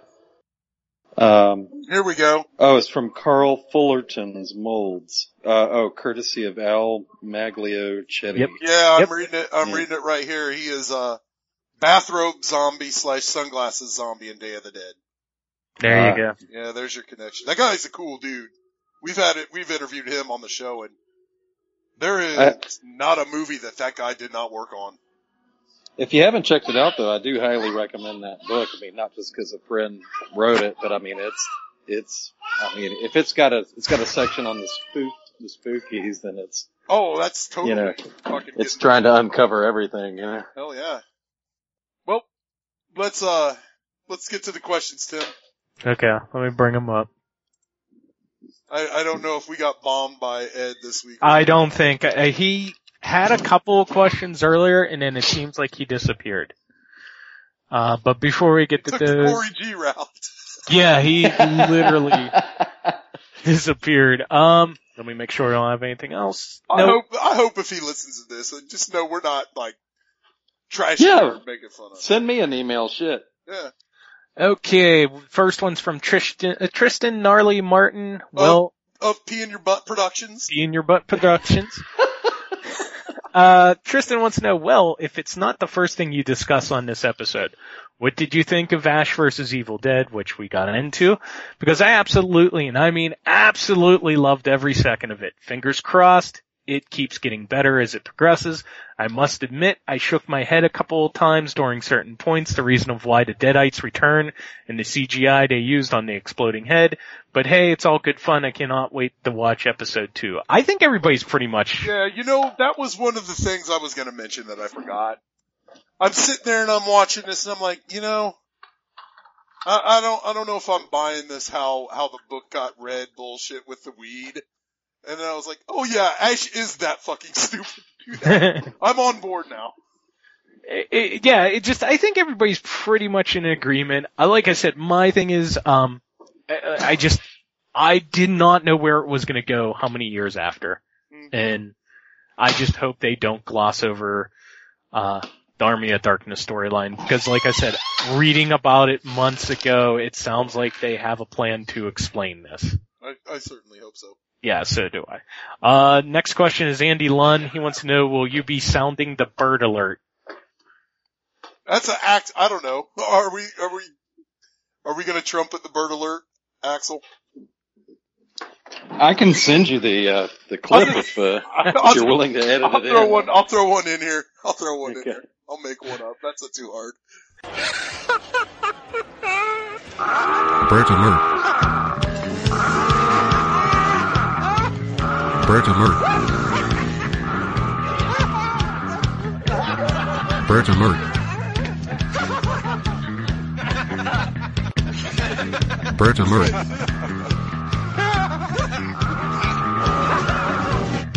Bird alert. Okay, uh, next question. Uh, These are, the next three questions are Ed Quinlan. it's the AIDS portion. Uh, yes, it is the AIDS portion. Uh, can you get AIDS from watching too many bootlegs? No, you can, no. I, I- I don't, I don't think out of print Dan would ever, ever, uh, support anything that would. I think you just turn into Black O-Lantern. Black O-Lantern, yeah. I don't know, what, do you guys like, is that something you do, Axel? Is there, do you like resort to the bootleg dudes if you can't get any, like, find what you're looking for? How many, You know, I- how many I really bootlegs do you haven't- own? Bootleg. I mean, I'm sure I own a handful, or you know, as, as much as the next guy. But I, as far as like you know, like the the theater camcorder jobs and oh, stuff. Oh, no, I- we're talking about like, like stuff that is out, like was stuff like Split Second that was out for five seconds and gone forever. Well, I mean, I, I, you know, I've rated several video stores and made my own DVD-R backups. I, I, I don't know how often I've gone to the bootleg market, you know, for a specific title. It's been a while. I don't do it a lot. Tim, I I know most you- everything's out now. Uh, Yeah. That's not, dude. There was some bootlegger guy at the last HorrorHound that I got some stuff off of. That guy had shit that I didn't know existed. He had S- Screwballs 2, uh, The Jerk Part 2, and, Which- and this was gonna be in my Can You Dig It's. Uh, what the fuck is this Night of the Creeps 2? I don't know. this? I don't know. I, I just found this out too, like you did. What is Night of the Creeps 2? Uh, do you know about this, Axel? No, not at all. Tell me about it. Uh, we don't know. We don't know yet, but this It's not could be like Killer IMDb. Dead. It could be like Killer Dead though. Dude, our boy out of print Dan will find like movies that you didn't know existed, and it just it shits them out there. It's, it's amazing. He's got Night of the Creeps too, and it's for hmm. real. It's like a real thing. But also out of print Dan will say, Tim, this movie just appeared on my computer. it has you written all over it. and it will be something like Shark Lake. I didn't know anything about it. Dan Haggerty movies. Yeah, Dan Haggerty movies will like appear on Dan's computer and be like, uh, Tim, I think this is yours. you need to see this. But, uh, it just, it's, yeah, he, he finds a lot of lost 80s films for me. On Shit, a, he finds stuff that like I, I literally didn't think existed. And Yeah. presto, there it is. Night of the Creeps too. They're dead. You will be hearing about it soon, believe me. I'm sure. Yeah, keep us posted. I, I mean, I'm sure it's gonna suck. Would it I sound sense that it's not worth a shit, but you know, yeah, let what it know. sounds like is somebody uh bought the rights to the title and made a completely different movie. It sounds like one of those things. Sounds like a Day of the Dead 2 situation. Yeah, Contagium, but they didn't have the money to pay Ving Rhames and Mena Suvari to show up. Oh, we're not gonna talk, fuck that shit. We're not talking about that nonsense.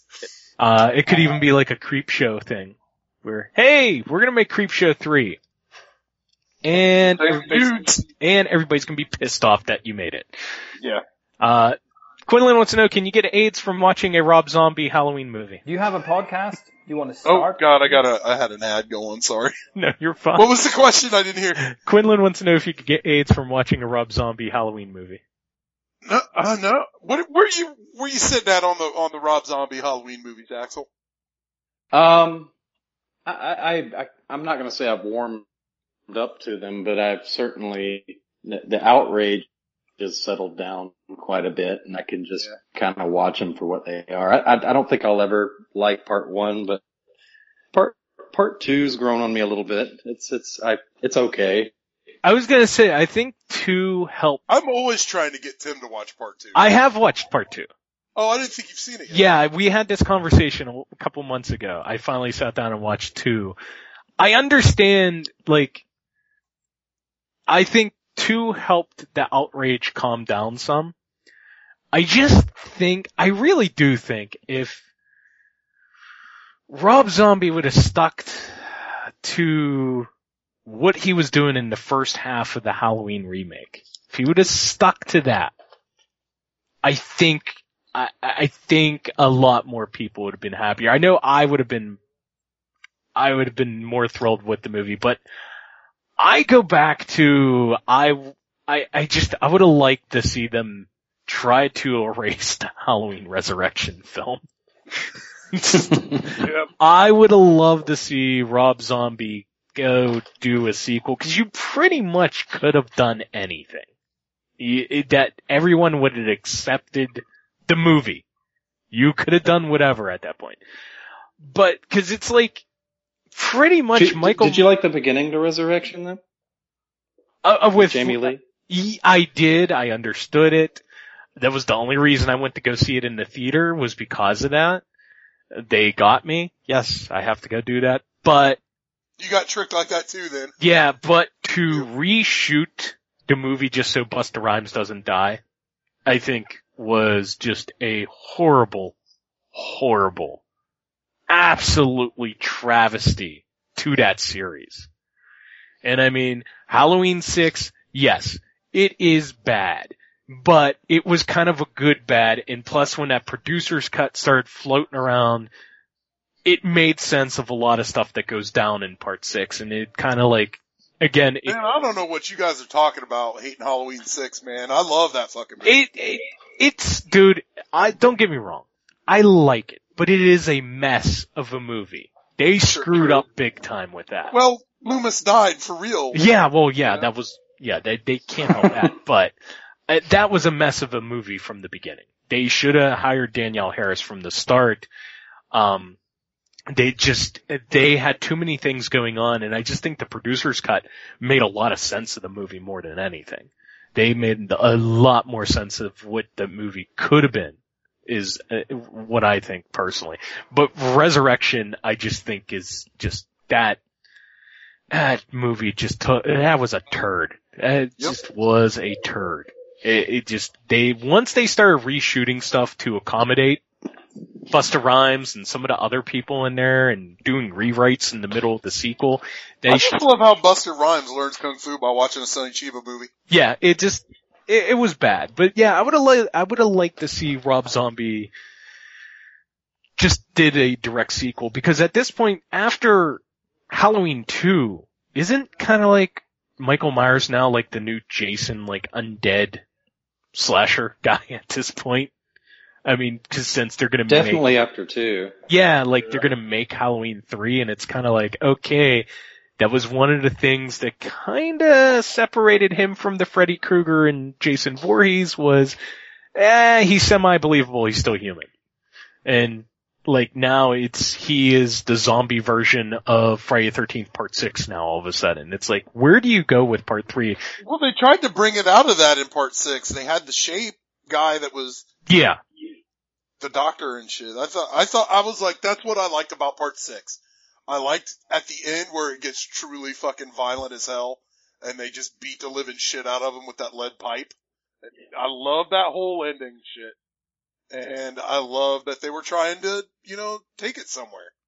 Yes, but it, like I said, it, it- the best part of it is part six is is like a respectable, lovable mess. Where part eight is just a mess of a movie that should have never graced the big screen. It should have never made it out there. And I just I don't understand what they're gonna do with Halloween three, especially without Rob Zombie now. I don't know where they could go, and knowing Dimension's track record, um, It's in good hands. It's, it's, it's being done by, uh, the guys who did the collection and the collector. Yeah, that doesn't mean that's gonna show up on screen though. I, I gotta, man, those movies with those dudes, I gotta give them a, Yeah, but see, I think those guys were given carte blanche because there was nothing expected out of those movies. yeah, maybe. Halloween's an established thing, and I think it, it- it goes from I'm not the worried about the movie pissing off older Halloween fans like myself or you.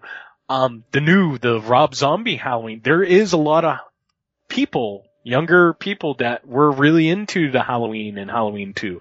I just have a feeling Halloween 3, there's a chance that one's gonna piss off a lot of those newer fans. Perhaps. So, but anyhow, going away from the point. Uh, Quinlan, last question. Quinlan wants to know, is Texas Chainsaw Massacre 4 Leatherface with AIDS? That movie will give you AIDS. For certain. Have you ever seen that mess, Axel? I think Axel's gone. He's dying. Is he dead? Is he there? Oh, he's gone. Oh, shit, he fucking, where'd he go? Uh oh. We lost that. Uh, technical difficulties. We'll be right back.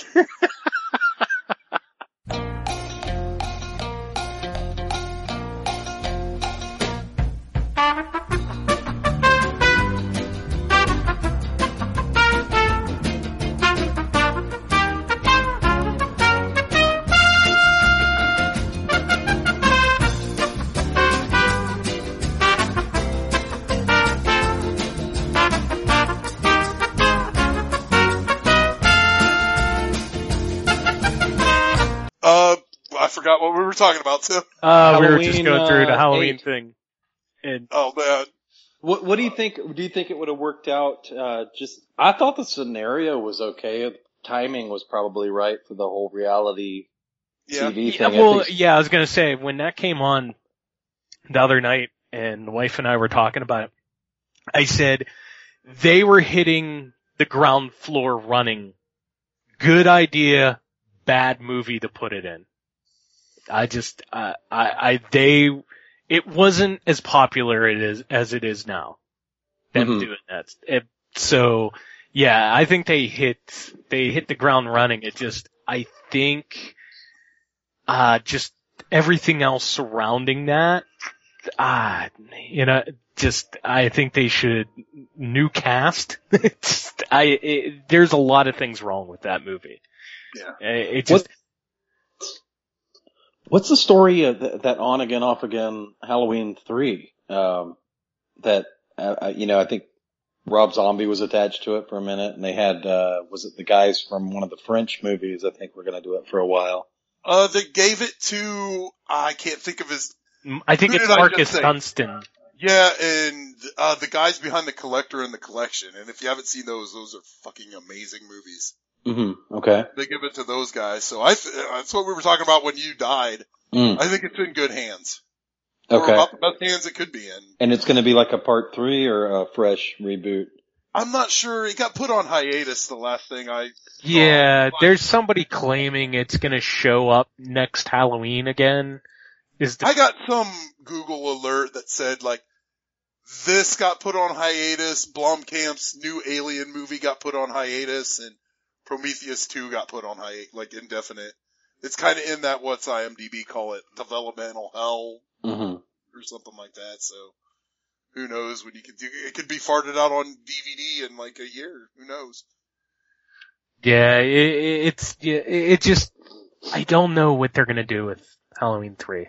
Is the big thing. Who knows? That it's just such a mess. Who knows? But anyway, that's all our questions. Uh, breaking news, Tim. I just got followed by Stiff Days on on uh Twitter, and that's uh boner juice. So thanks, Doctor. What the hell are you Thanks, talking Doctor. about? I don't know. Doctor Porkenheimer's boner juice just followed me on on Twitter. Thanks. Whatever, but uh, let's take a small break and we'll be right back. And we're going to talk about some crazy Richard Moll nonsense in Night Train to Terror. So we'll be right back.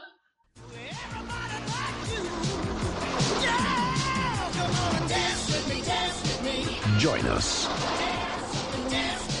as a rock and roll band gives its final performance. What can I do for you, Mr. Satan? For our ill-fated travelers chosen to endure a terrifying journey into the darkest regions of the human soul as the forces of good and evil engage in the final conflict. I'll open the gates of hell.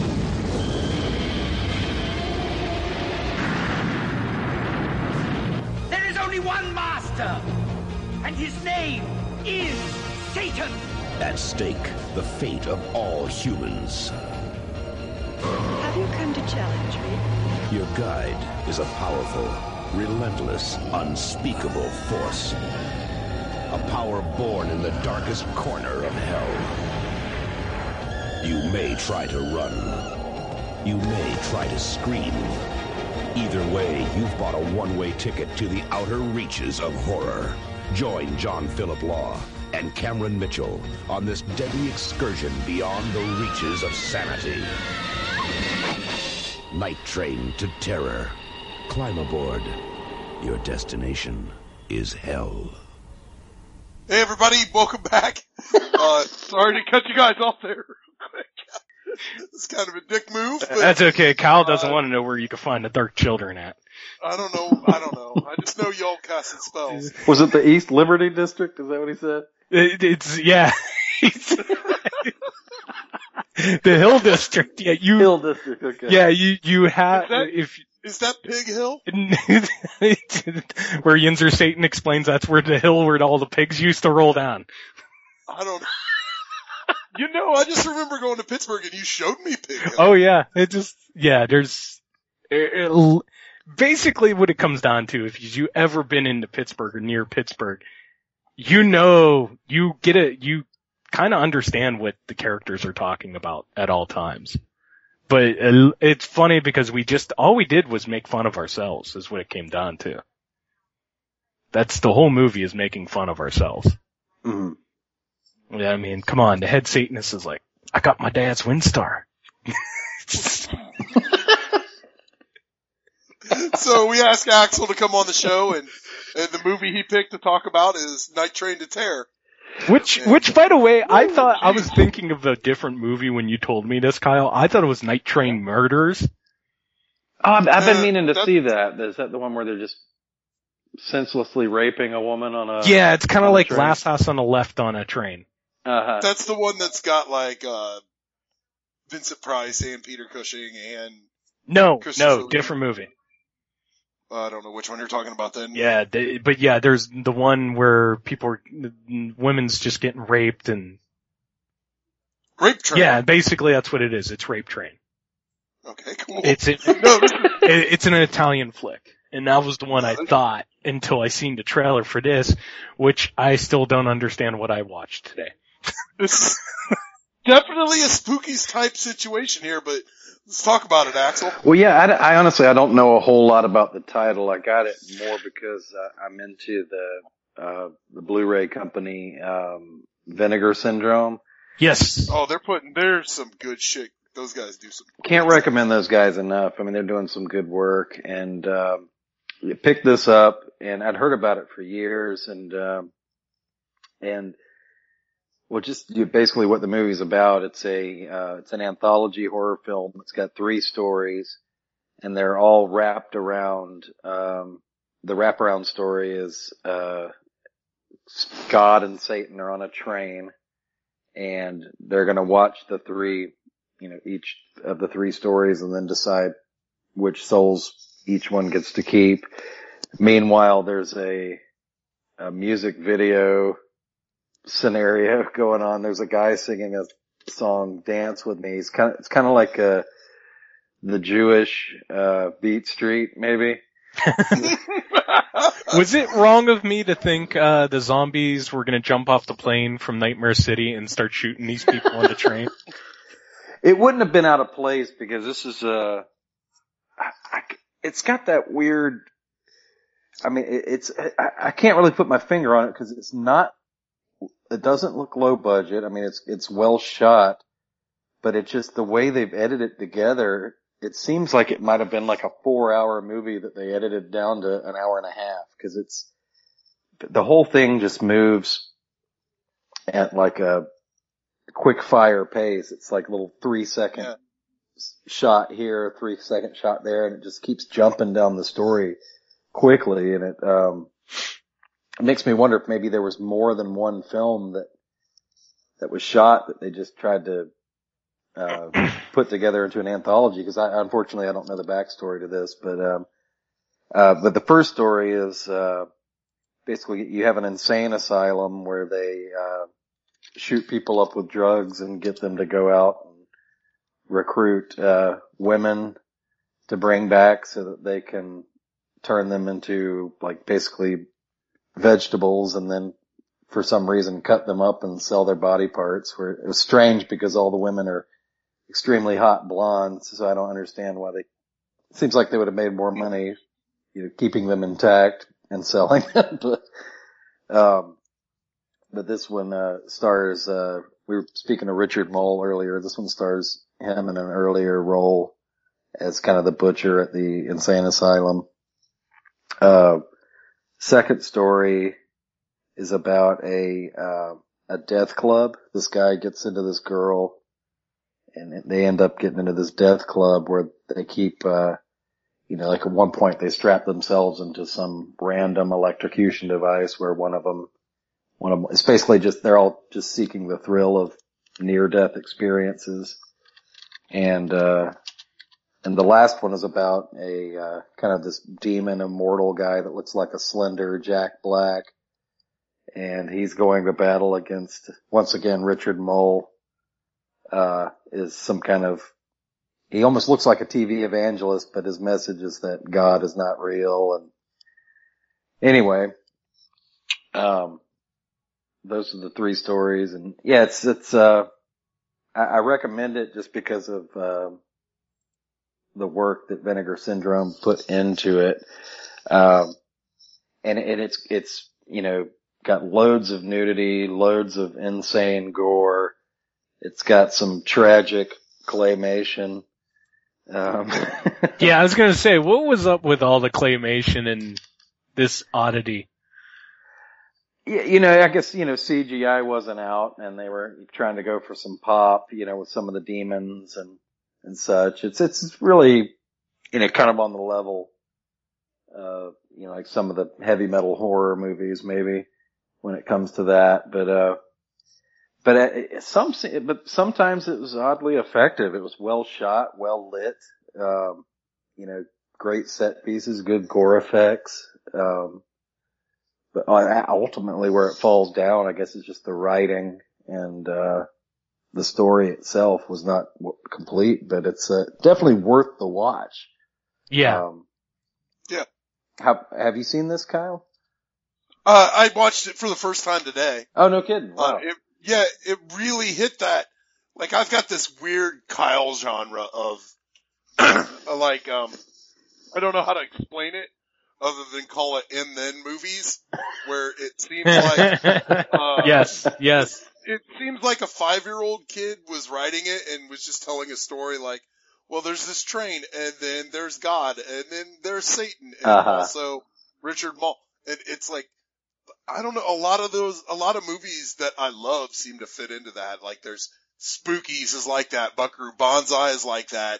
Um, a lot of just that, Treasure of the Four Crowns is definitely like that. I love these movies that are just, they're not bad. They're not really good, but they're just so interesting. and you're just like, wow.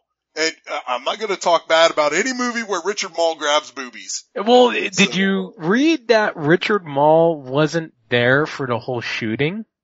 No, that was a stunt double. Yeah. It was like, you could tell because one of them had like hairy arms and Yeah, I Richard noticed Moll that. does not have hairy arms. It's a real, uh, Friday the 13th situation going on there with the hair on the arms.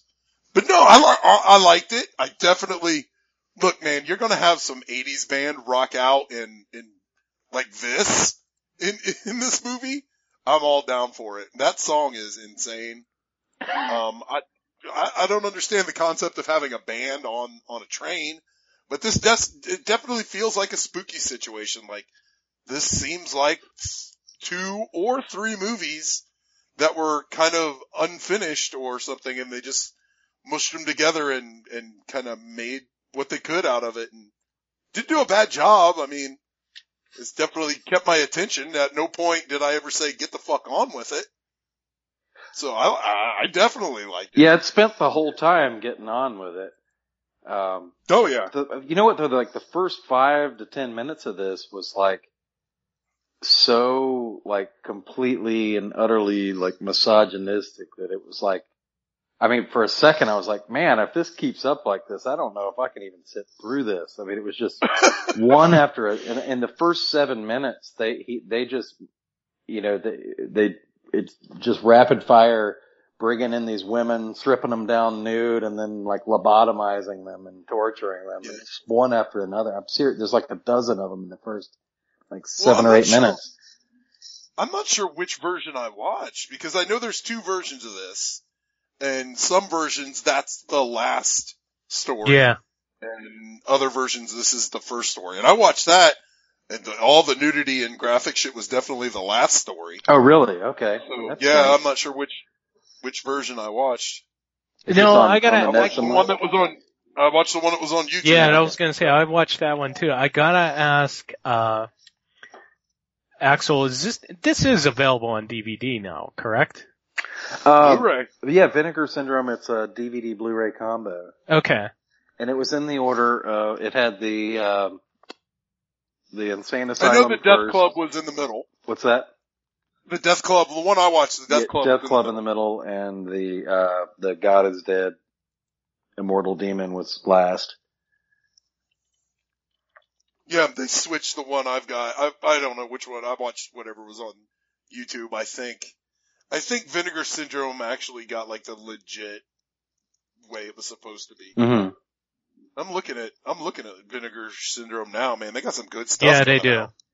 Frightmare and Yeah, I picked up their uh their ma- they they did Madman, right? I, I think so. they got a hey, they got a Dennis Hopper documentary coming out. yeah, that's actually uh that's a really good. It's out actually. That it's uh Is it? that's a pretty wild documentary. I'm, I'm gonna pick it up one day. It's just, it's like 19 bucks. I'm not in any rush to to get it. but- Uh, yeah, wait for the price drop on. and that. they did uh graduation day. They did a bang out job on that Blu-ray. Um, but yeah, it's definitely worth to watch. It's it's uh for anthology fans or just 80s horror fans. If you missed this one, I'd I'd recommend seeing it. It's hard, I mean, I don't think it's going to be anybody's favorite movie, but it's uh Richard Moll's pretty solid in it. It's got tons of gore, tons of you know things you're looking for in those kind of movies. Yeah. I, I do have another question for you, Axel, and maybe it's just me. Did this movie seem like it should that it was done in like 79, 80, and then got released in 1985. It's kind of got that feel to it. Like, what is that? Was it a killer party that that, that happened to? Yeah, it was a couple years old. Um, but also too, it had that like really Italian shot feel to it, but I believe it was shot, like some of it was shot in America. Mm-hmm. And it just, I was kind of, I don't know, I was kind of like, okay, how did that happen? Yeah, unfortunately, I, I, I didn't watch any of the extras or anything. I'd love to know some of the backstory on this because it's, I'm, I'm sure there's a story to tell there. But uh, yeah, I'm sure there's a few stories that could be told. I do like um I do like the fact that God and the devil look like Gandalf and Dracula going back and forth. it's really rooting for Dracula there, but no, the, the, it's definitely I will watch this again. Uh it's not to get like thrown away. At my house, it's to it's to get watched. This is something that you could show your buddies. You're like, "Hey, you guys want to see some crazy like the dudes that are into some crazy shit, they'd love this. And I am looking at these Vinegar Syndrome titles. Sheesh, I want a lot of these. Anyway.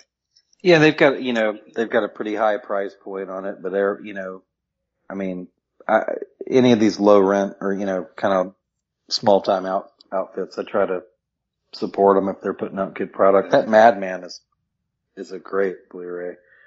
I'll tell you what, man, if you want to get one on here, it's, it's 20 bucks. Raw Force is Oh, yeah? nut. Oh. Raw Force, yeah.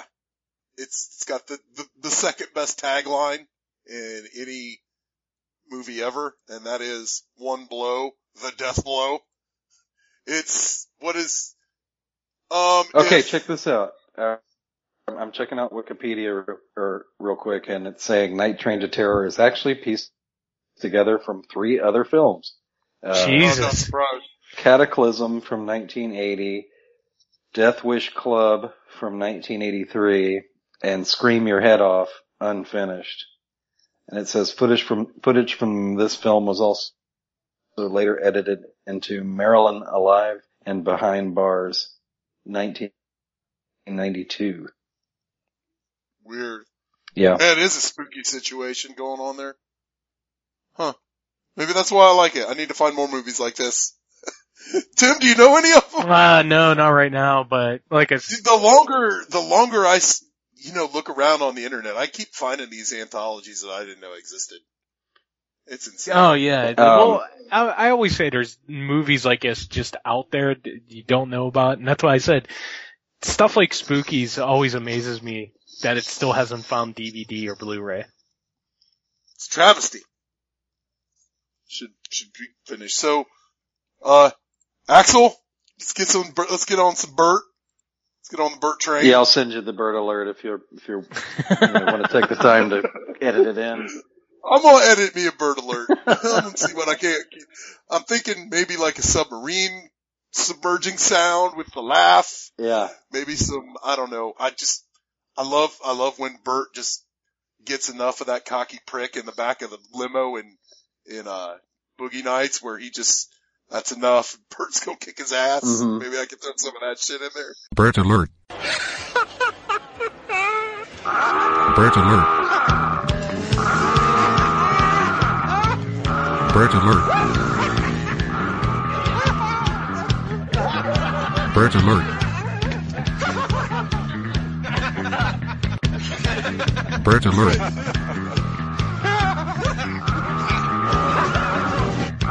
Burt alert. Set me off. You know, I, like I said, I've seen Malone. So you're just, you're lingering around the outskirts of Burt. Yeah, like I, I haven't seen Stick, haven't seen Heat, haven't seen uh, Sharky's Machine, Stroker Ace. I haven't seen. I'm telling you, you don't need to see Stroker Ace. Why? Because I've seen Hooper. Yeah, Stroker Ace is the least of those films. It, it, it, Because I'm not a big. Lonnie it's basically, it's the humor of Smokey and the Bandit and Smokey and the Bandit 2. And it was kind of like, okay, Three is out there with Jerry Reed. I don't think we need to do a fourth one. Let's call it Stroker Ace. it it just it it has some good lines in it, but it's not. It just I don't know. It just doesn't work for me compared to Oh some of the other movies. Burt Reynolds was in Universal Soldier 2. Yes, Wow. he's also in a movie called The Maddening. Dude, Michael Dudikoff is in uh Navy SEAL versus Zombies. Jesus. Oh my god. Dude, Michael Dudikoff was in something. What did we find out he was in the other week? Bloody birthday. Yeah, he was in Bloody He is? Birthday. Yeah. Yes. And so, uh, Julie Brown is in that, not downtown Julie Brown, Yeah. but the third one. Yeah. The other Julie Brown, yes. Not Wubba Wubba Wubba Julie Brown. And she gets completely nude in that. Yes. Yeah. That's the highest rated movie I ever rated on the show. It's fucking fantastic. I love that movie. Yeah, it's not bad. It was the first movie I, I it was the first time I seen it. But anyway, The Blu-ray of Navy SEALs versus Zombies is cheaper than the DVD. and with that, we're we're back from from the wormhole that we all fell in. And uh, yeah, I was telling you, Axel, I am uh, uh th- with the Burt stuff, dude. I I've got uh, hundred rifles down and Hooper now, and I was making some Burt it. Reynolds comments that I was waiting for you to chime in, Actually, Yeah, damn it. Damn it. So what what what should I be watching, Burt Reynolds wise here? Well, I, I hate to say it, you know, you're about to talk about Hooper, and I, I've, I've got to say that's probably, I mean, just real talk, that's probably his best movie. I loved it. Um, Yeah. It's uh, just because it's it's it's one of the films where he's being himself. He's basically just acting as himself, Yeah. and uh, and I think that's when he really hit his sweet spot in his career and really started taking off in the box office. Was was when he started doing those kind of movies. But um, quintessential Burt uh, is definitely Hooper. I, I I, I, I will say this, and it is a favorite from my childhood because I used to watch this all the time because my sister's a big fan of it. I do love the best little whorehouse in Texas. I've tried to get into that one. It's it's a little, uh, you know, it's not as uh, obvious comedy it, it, as you might be used to with uh, Burt Reynolds. But uh, I know I liked it a lot when I was a kid. But that's one I I've been meaning to try and uh, try and get back into. But um, I, I think definitely must see Burt is uh, the the Gator duology of uh, White Lightning and Gator. Yeah, yeah. Well, what about, what about? I've always been interested in Sharky's Machine. I It's not bad. That's the frowny Burt era now. It's so you frowny gotta- face Burt. Yeah, you got to watch your step. I mean, that's Heat. Uh, Ooh, I'm looking. Machine. I'm looking at the cover of Sharky Machine. That is definitely frowny face Burt.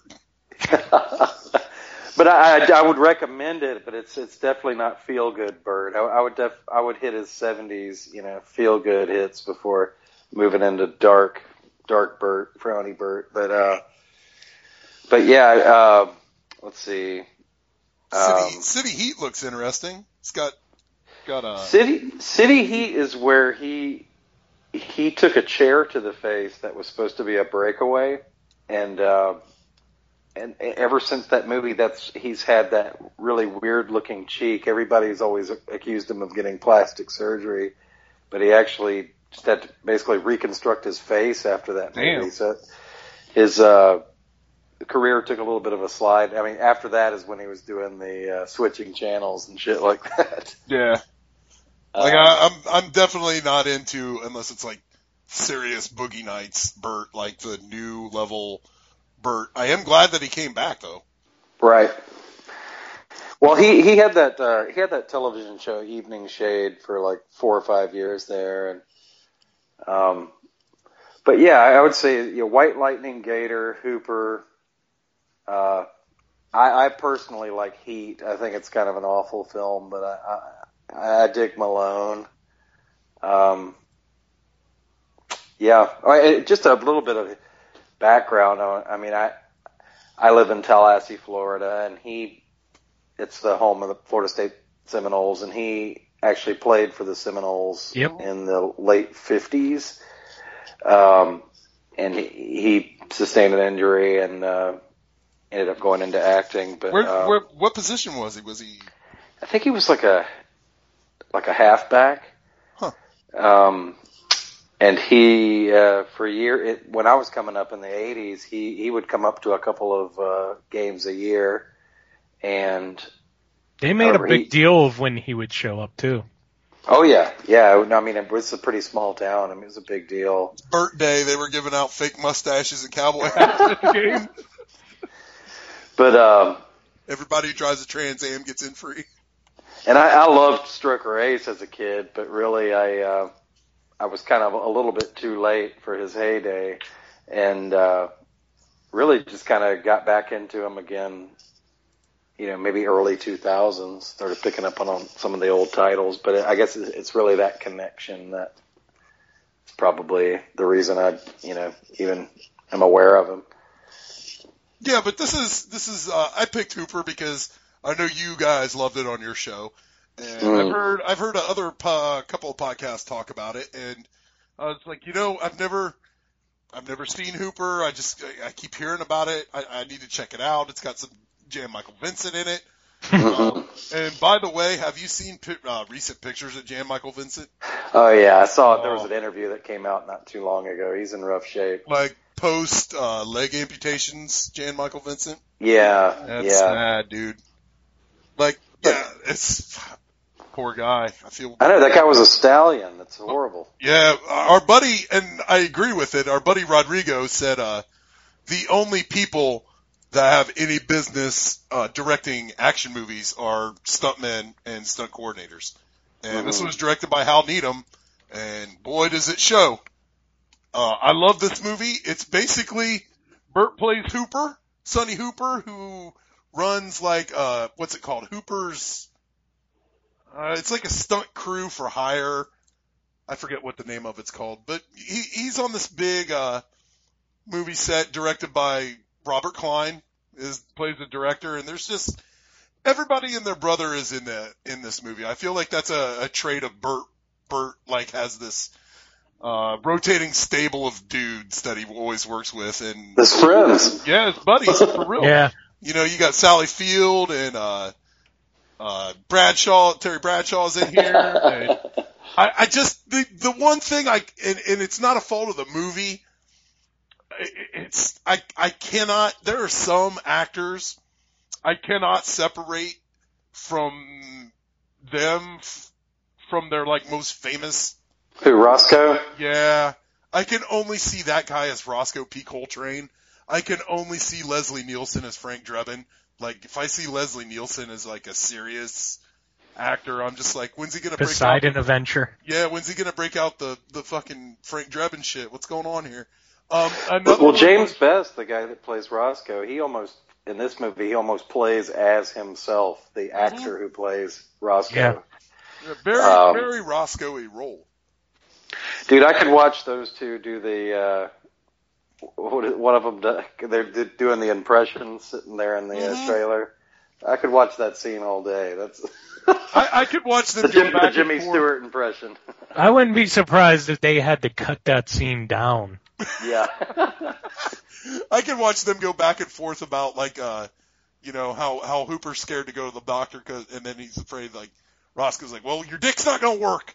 Well, I don't want to live then. you gotta go to the doctor.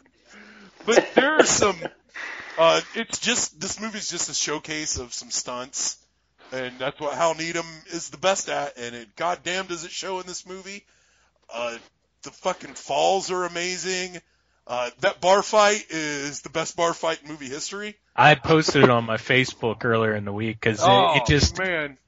that bar fight. I, I, I, one of the things I will always remember. I just, I laugh just even when I think about it, just because it's hilarious.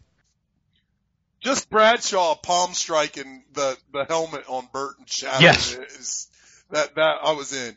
That was when I, I was solely fucking sold on this movie. Just the palm strike and let me get that 50 cents out of here, out of that jukebox. Time for the golden flash to go to work. And then, of course, Bradshaw's wearing an epic rug that he he probably talked to Oh, uh, for, for first sure. rug guy for that. Yeah. And who was the bald guy with, with Bradshaw? He looked awful fucking familiar. Was, was he?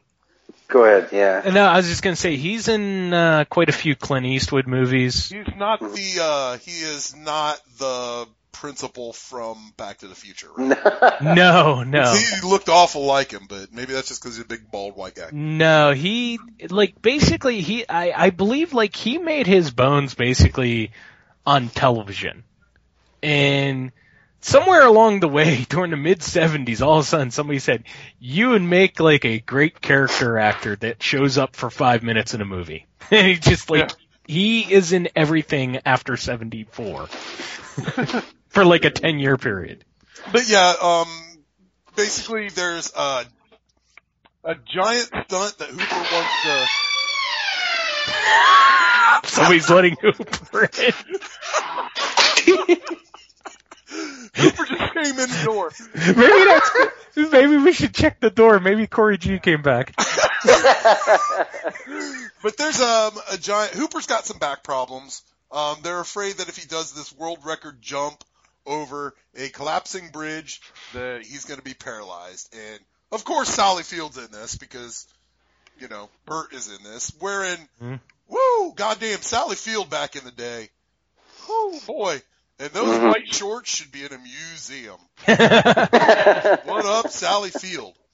But uh, she's Hooper's love interest, and she's like, you know, Burt, do this stunt. I'm not going to be there when when you get back. Uh, the only bad thing about Hooper is uh, the movie. Uh, they really they gave everyone a character except Sally Sally Field. She just kind of was. She didn't really have any a lot to work She's with. just there. But Yeah. I, but you know what? It, I Better just- her than some other. Yeah, know, she's Anderson. much better than Sondra Locke in a lot of the Eastwood films. Oh God, hell True. yeah. And Yeah. what was she gonna do? Not be there? Yeah. Yeah, it, it just it made her character is very minor in this compared to other things she was in with Burt. This just it kind of made sense without making sense Mhm. of having her in there. But they uh, they have rigged. Uh, the end scene is absolutely amazing with stunts. They have rigged this entire town to explode. Uh, chimneys are falling, almost crushing cars. And I don't believe they landed that stunt at the end. in real life. No way. No, no fucking way. But yeah, Burt in a Trans Am, jet powered Trans Am. I love, I love this. I love this movie. It was, it was fucking great. I'm gonna give it 555 stars. And I, I think the, the coolest stunt was uh, just like a, a fucking throwaway stunt. There was a stunt with a dude jumping off the back of like a stagecoach and he hit the horse and then popped off the horse and just started running on the ground. I had to rewind it and I was like, wow, holy shit. It's great. I loved it. Tim, what do you think about Hooper? I love it. I give it four out of four stars. I've loved it since a kid. I've always enjoyed the movie. Uh, just talking about it, like I said, it's one giant stunt from beginning to end. Mm-hmm. That's all the movie is, and that's hey, that's what I wanted. I I I you, know what? Who cares if the rocket powered car actually made it or not? No. Just the whole point of it might have made it was fine with me. Mm-hmm. And you, you kind of glossed over, but I kind I we talked about it last week. I really like Jan Michael Vincent's character in this. I Oh, yeah. like him being the young Hooper, basically. He wasn't, he wasn't trying to take over Hooper's position either. There wasn't any animosity between the two. No, and yeah, that was, that was awesome. Because uh, normally this kind of movie there would be com- competition between the two, but now he, he immediately takes him under his wing and, and cares about the guy. I was just gonna say I love the movie. I, I've always have. I thought it's a great movie. Yeah, I love all the, I love all the side characters. It's just great. I, you know, the whole time I'm looking for Dom DeLuise in the background. Didn't happen though. Or Jerry Reed or somebody like Or that. Ned Yeah, Beatty, no, yeah. Yeah.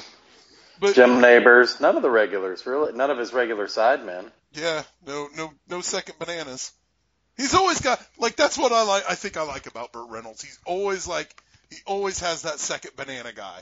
If it's if it's Jerry Reed, it's it's Dom DeLuise. Dom if DeLuise, It's, it's Dom DeLuise in the end and Cannonball Run one and two just dun dun dun. Captain Chaos. Captain Chaos, yes. Great. Because this the when they would make each other laugh, like when they would show that stuff during the credits, Yeah. that stuff I could watch forever. Mm-hmm. Yeah, I Yeah. highly recommend Hooper. It's awesome.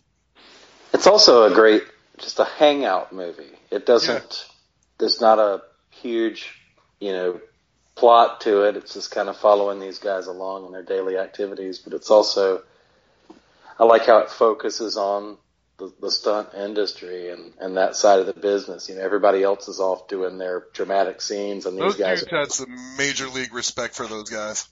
these guys are over off, you know, they're playing cards and drinking beer, wait until the next stunt, you know. Yeah. Um, also, I got into kind of the dark side of it with uh, James Best was kind of also. I think when when me and Jay Scott were talking about it, we described uh, James Best's character as uh, Burt Reynolds' Merlin in this from uh, night from Knightriders. Um, yeah, because he's always got the syringe and the advice, you know. Yeah. But Um, it, it, but it was true though. I mean, Yeah. literally they used something like 200 or 250 stuntmen on this film. Oh, I wouldn't be surprised if they had to shut other movies down because they were going around to do stunts.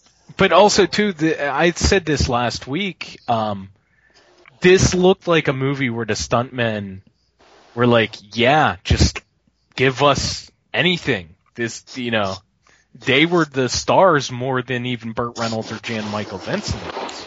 Yeah. Great, great fucking movie. And I'm gonna get back to some Burt soon. God, I, I just really want to see Sharky's machine for some fucking reason. I don't know why. But It's definitely worthwhile. Just be prepared for some frowny Burt. There's no uh, no good time laughs. Oh, that sucks. Anybody got any more to say about Hooper other than fuck yeah, it's awesome, it's Hooper?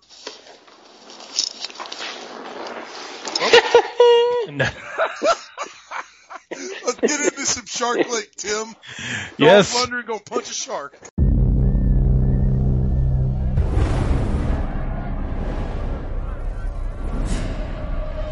I have a great idea.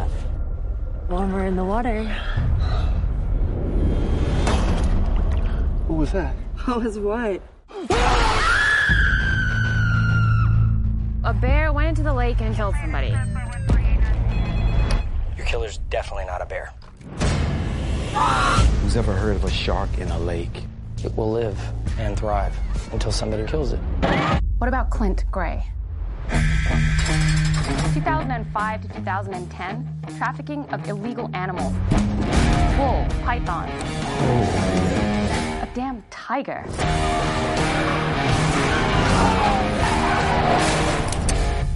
Had a deal. When I buy something, I expect to get it. I think five years ago, he put this shark in the lake. You are gonna give me my shark. She's cute. You judge her. I kill everyone you know. I'm gonna end this. Get out of the water! Get out now! It's a coordinated attack. What do you mean? She was pregnant when she went into the lake. They're just doing what evolution programmed them to do. Shh. Did you hear that? They're surviving.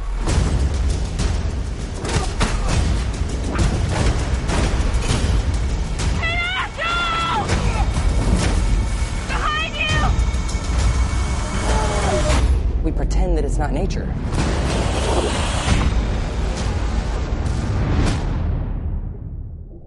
Yeah, Dolph Lundgren in Shark Lake that just happened to appear out of thin air, apparently.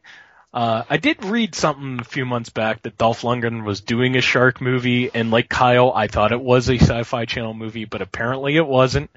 Uh, Dolph, uh, Corey G's leaving us again. Uh, Dolph Lundgren plays a character named Clint Gray, who it opens up with Clint basically taking off, leaving his kid behind because he's getting busted for selling illegal, dangerous animals or whatever. Exotic animals, let's call them.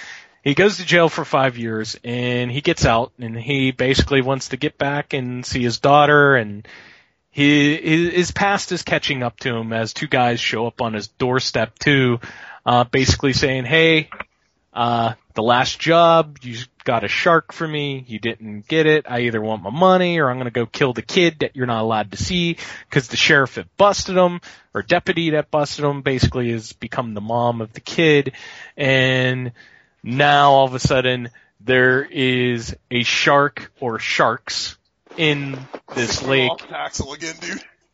Did we? No, I'm here. I'm here. Oh, I thought you were going to tell me Corey G kidnapped him now. No, I wish. Uh, but uh, a shark or sharks basically start eating people in the lake, and everybody like because the sharks are eating people in the lake. Uh, the sheriff uh, deputy thinks it's Dolph Lundgren's character Clint is killing people, and actually he uh, has decided he's trying to kill the shark. Period, and his daughter wants to see him. Um, you get the picture. You understand what's going on.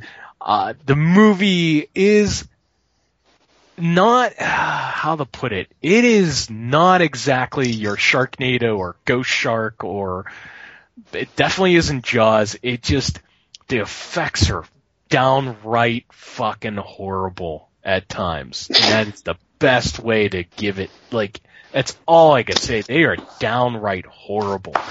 But basically they just like the movie just limps ar- uh, limps around except during the Dolph Lundgren scene, something's always happening. Like Dolph Lundgren's daughter, eventually towards the end of the movie, jumps onto the boat, and the cops think, "Oh, he's kidnapping," and he just basically beats up the cop and throws him off the boat so the shark could eat him, so he could still go kill the sharks.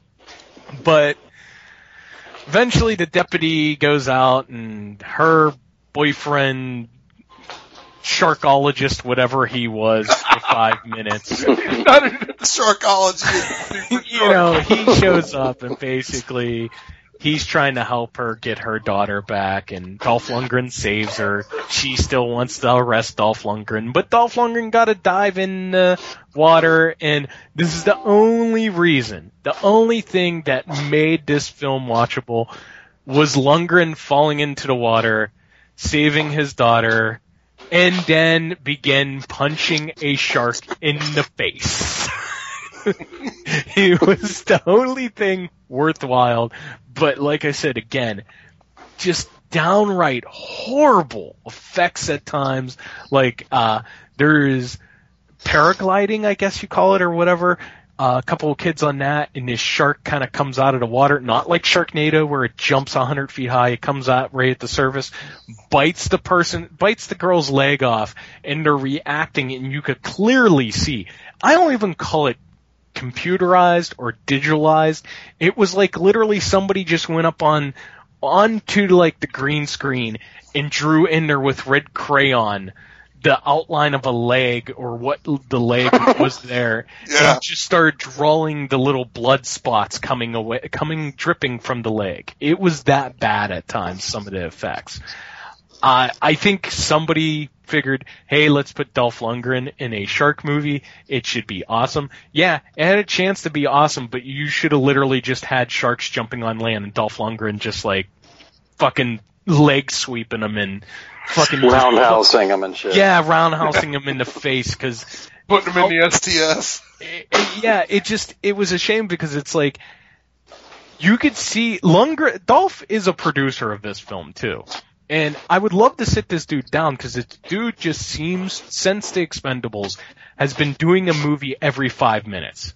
It's like you go take a dump, all of a sudden Dolph Lundgren's done a- about four movies.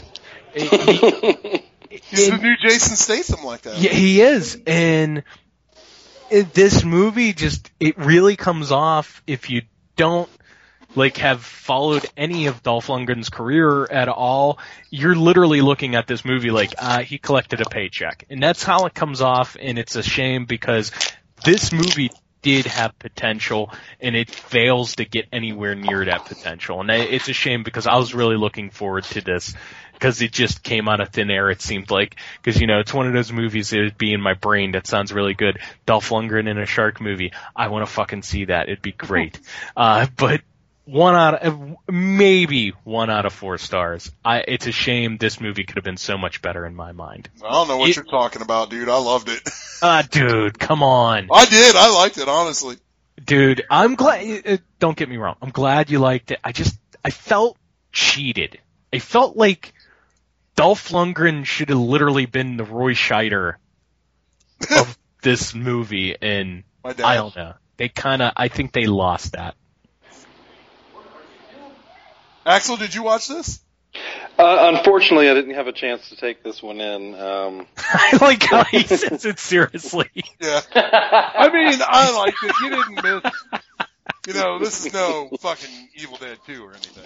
No, no, but this, but tell, come on, you're telling me Sharknado, Sharknado jumps on the beach and Dolph Lundgren starts roundhouse kicking sharks in the We're face? talking- that wouldn't we're be talking a whole different other kind of movie now, man. oh, is this thing trying to be serious?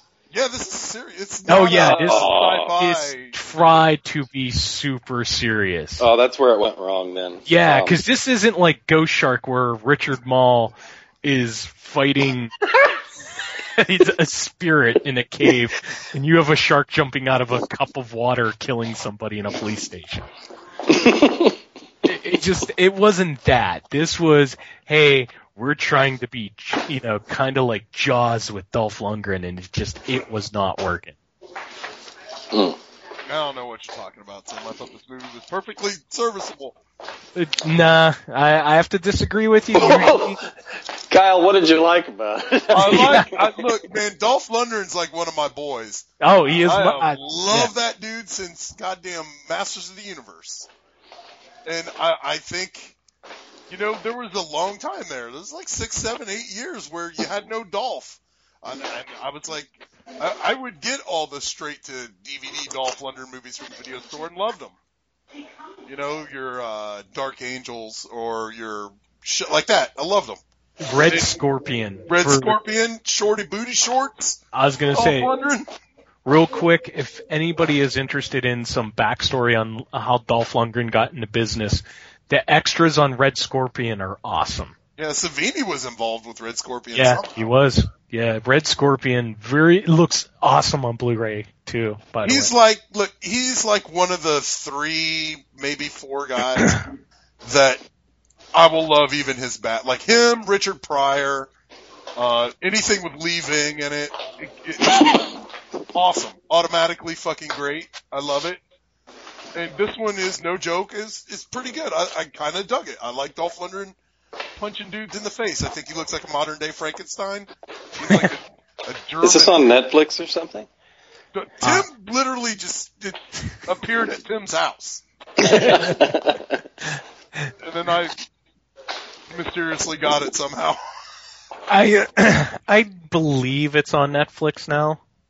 I, I believe it's out there, but yeah, literally, it was one of those where I showed up at the Jagoff Massacre 2 shoot, shoot and Dan was like, um, this movie exists. He's like, out of nowhere. He's like, I feel like I should give it to you. so that was why I did Shark Lake. But Guy's just an interesting dude, man. He's like a fucking hulking, insane biochemist. biochemist, drummer, kung fu guy, and he's got like genius level intellect, even though he looks like a big dope. He's he's great. He's right up there with Arnold with me. I, lo- I love them both. But anyway, Shark Lake for you, I guess. oh God, what are you doing for next week, Tim? Uh, I am doing. What am I doing? I'm doing cooties. Yeah. Yes, Cooties. I'm doing cooties. I was What'd I because say I was I was gonna thinking of what we're doing two weeks. Shit. I, I've done fucked up and forgot already what I was doing. Oh Uh, yeah, uh, alligator. No, you're doing that the week after. Don't tell me what I'm doing. Alligator, God. No, because you wanted to do alligator if I did crocozilla. Well, what the fuck was I talking about then? What I don't know. do? You came up with a different movie, and I forget what it is, and you said it was something you wanted to do. Fine, mystery movie next week when we figure out what the hell.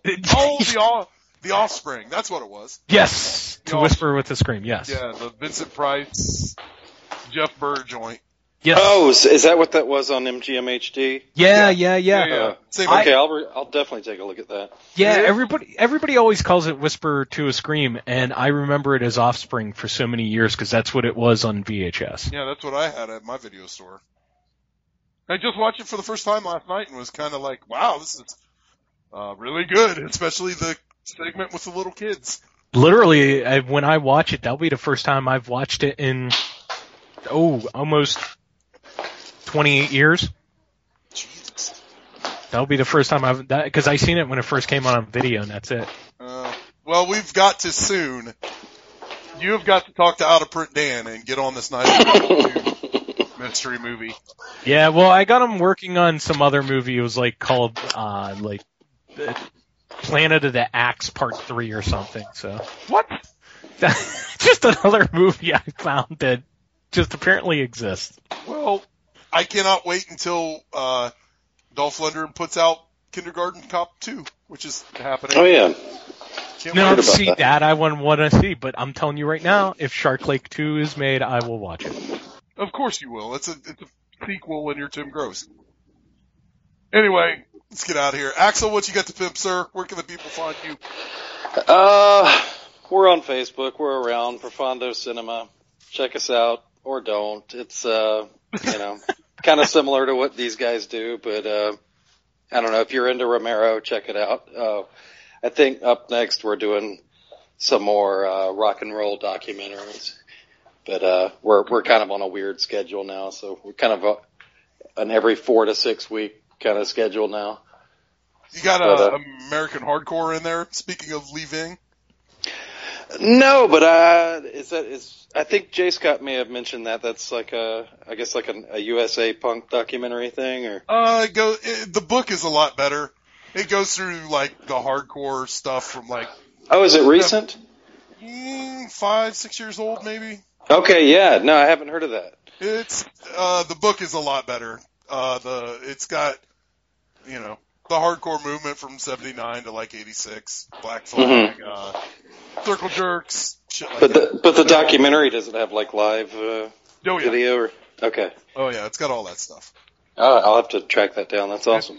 It's really good, and it's a it's a short sit. It's like an hour and twenty. Gets in, gets out. It's great. hmm Tim, what you got, Tim?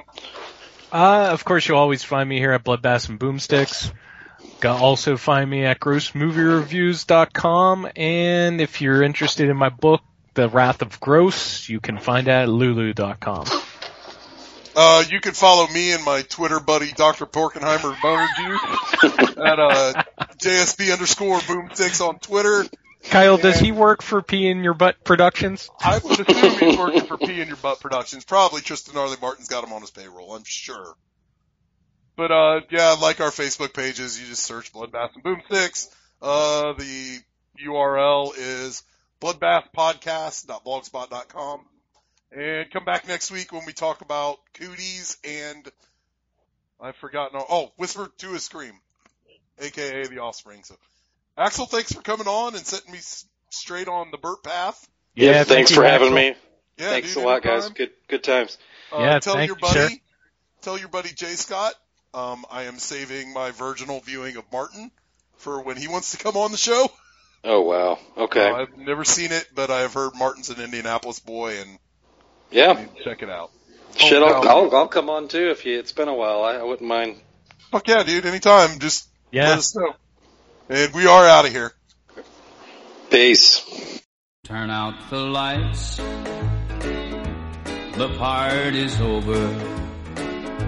They say that all good things must end. Call it a night.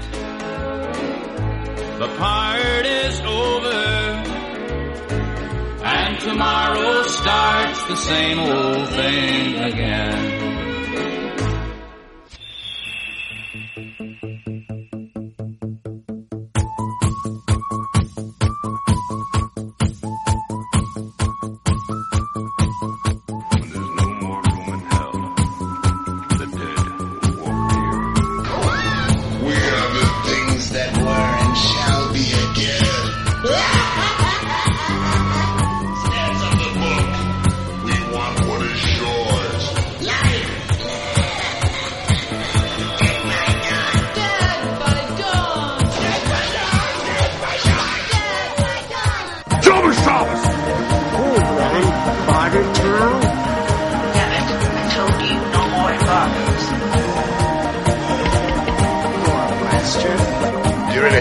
Really think you have a chance against us, Mr. Cowboy?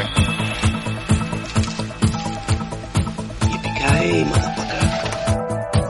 Hey, Vasquez, have you ever been mistaken for a man? No. Have you? Carlos. Sidekick. Fuck you! Carlos does not deserve to smell my shit. That limey cocksucker can rot in hell for all I care. What happened? How dare that asshole bring a towel? You think it takes talent to play Frankenstein? It's all, all makeup and then grunting. Cheers! Uh, does what again exactly? Use buzz. Oh, good. See things no one else can see. Do things no one else can do. Real things. As real as Lopan. What can a guy ask for?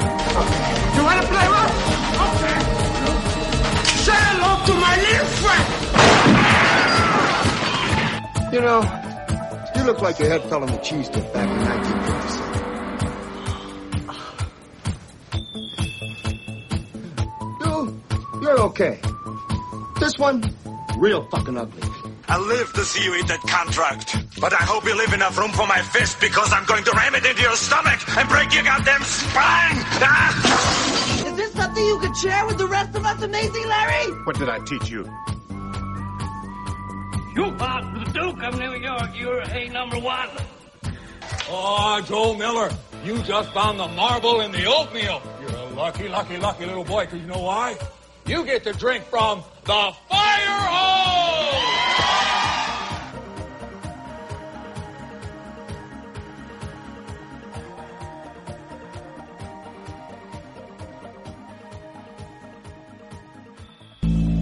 I'm gonna take you to the bank, Senator Trent.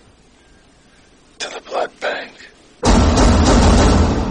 Hey guys, it is Ryan. I'm not sure if you know this about me, but I'm a bit of a fun fanatic when I can. I like to work, but I like fun too. It's a thing. And now the truth is out there. I can tell you about my favorite place to have fun. Chumba Casino. They have hundreds of social casino style games to choose from with new games released each week. You can play for free anytime, anywhere and each day brings a new chance to collect daily bonuses. So join me in the fun. Sign up now at ChumbaCasino.com. No purchase necessary. Group. Void were prohibited by law. See terms and conditions. 18 plus.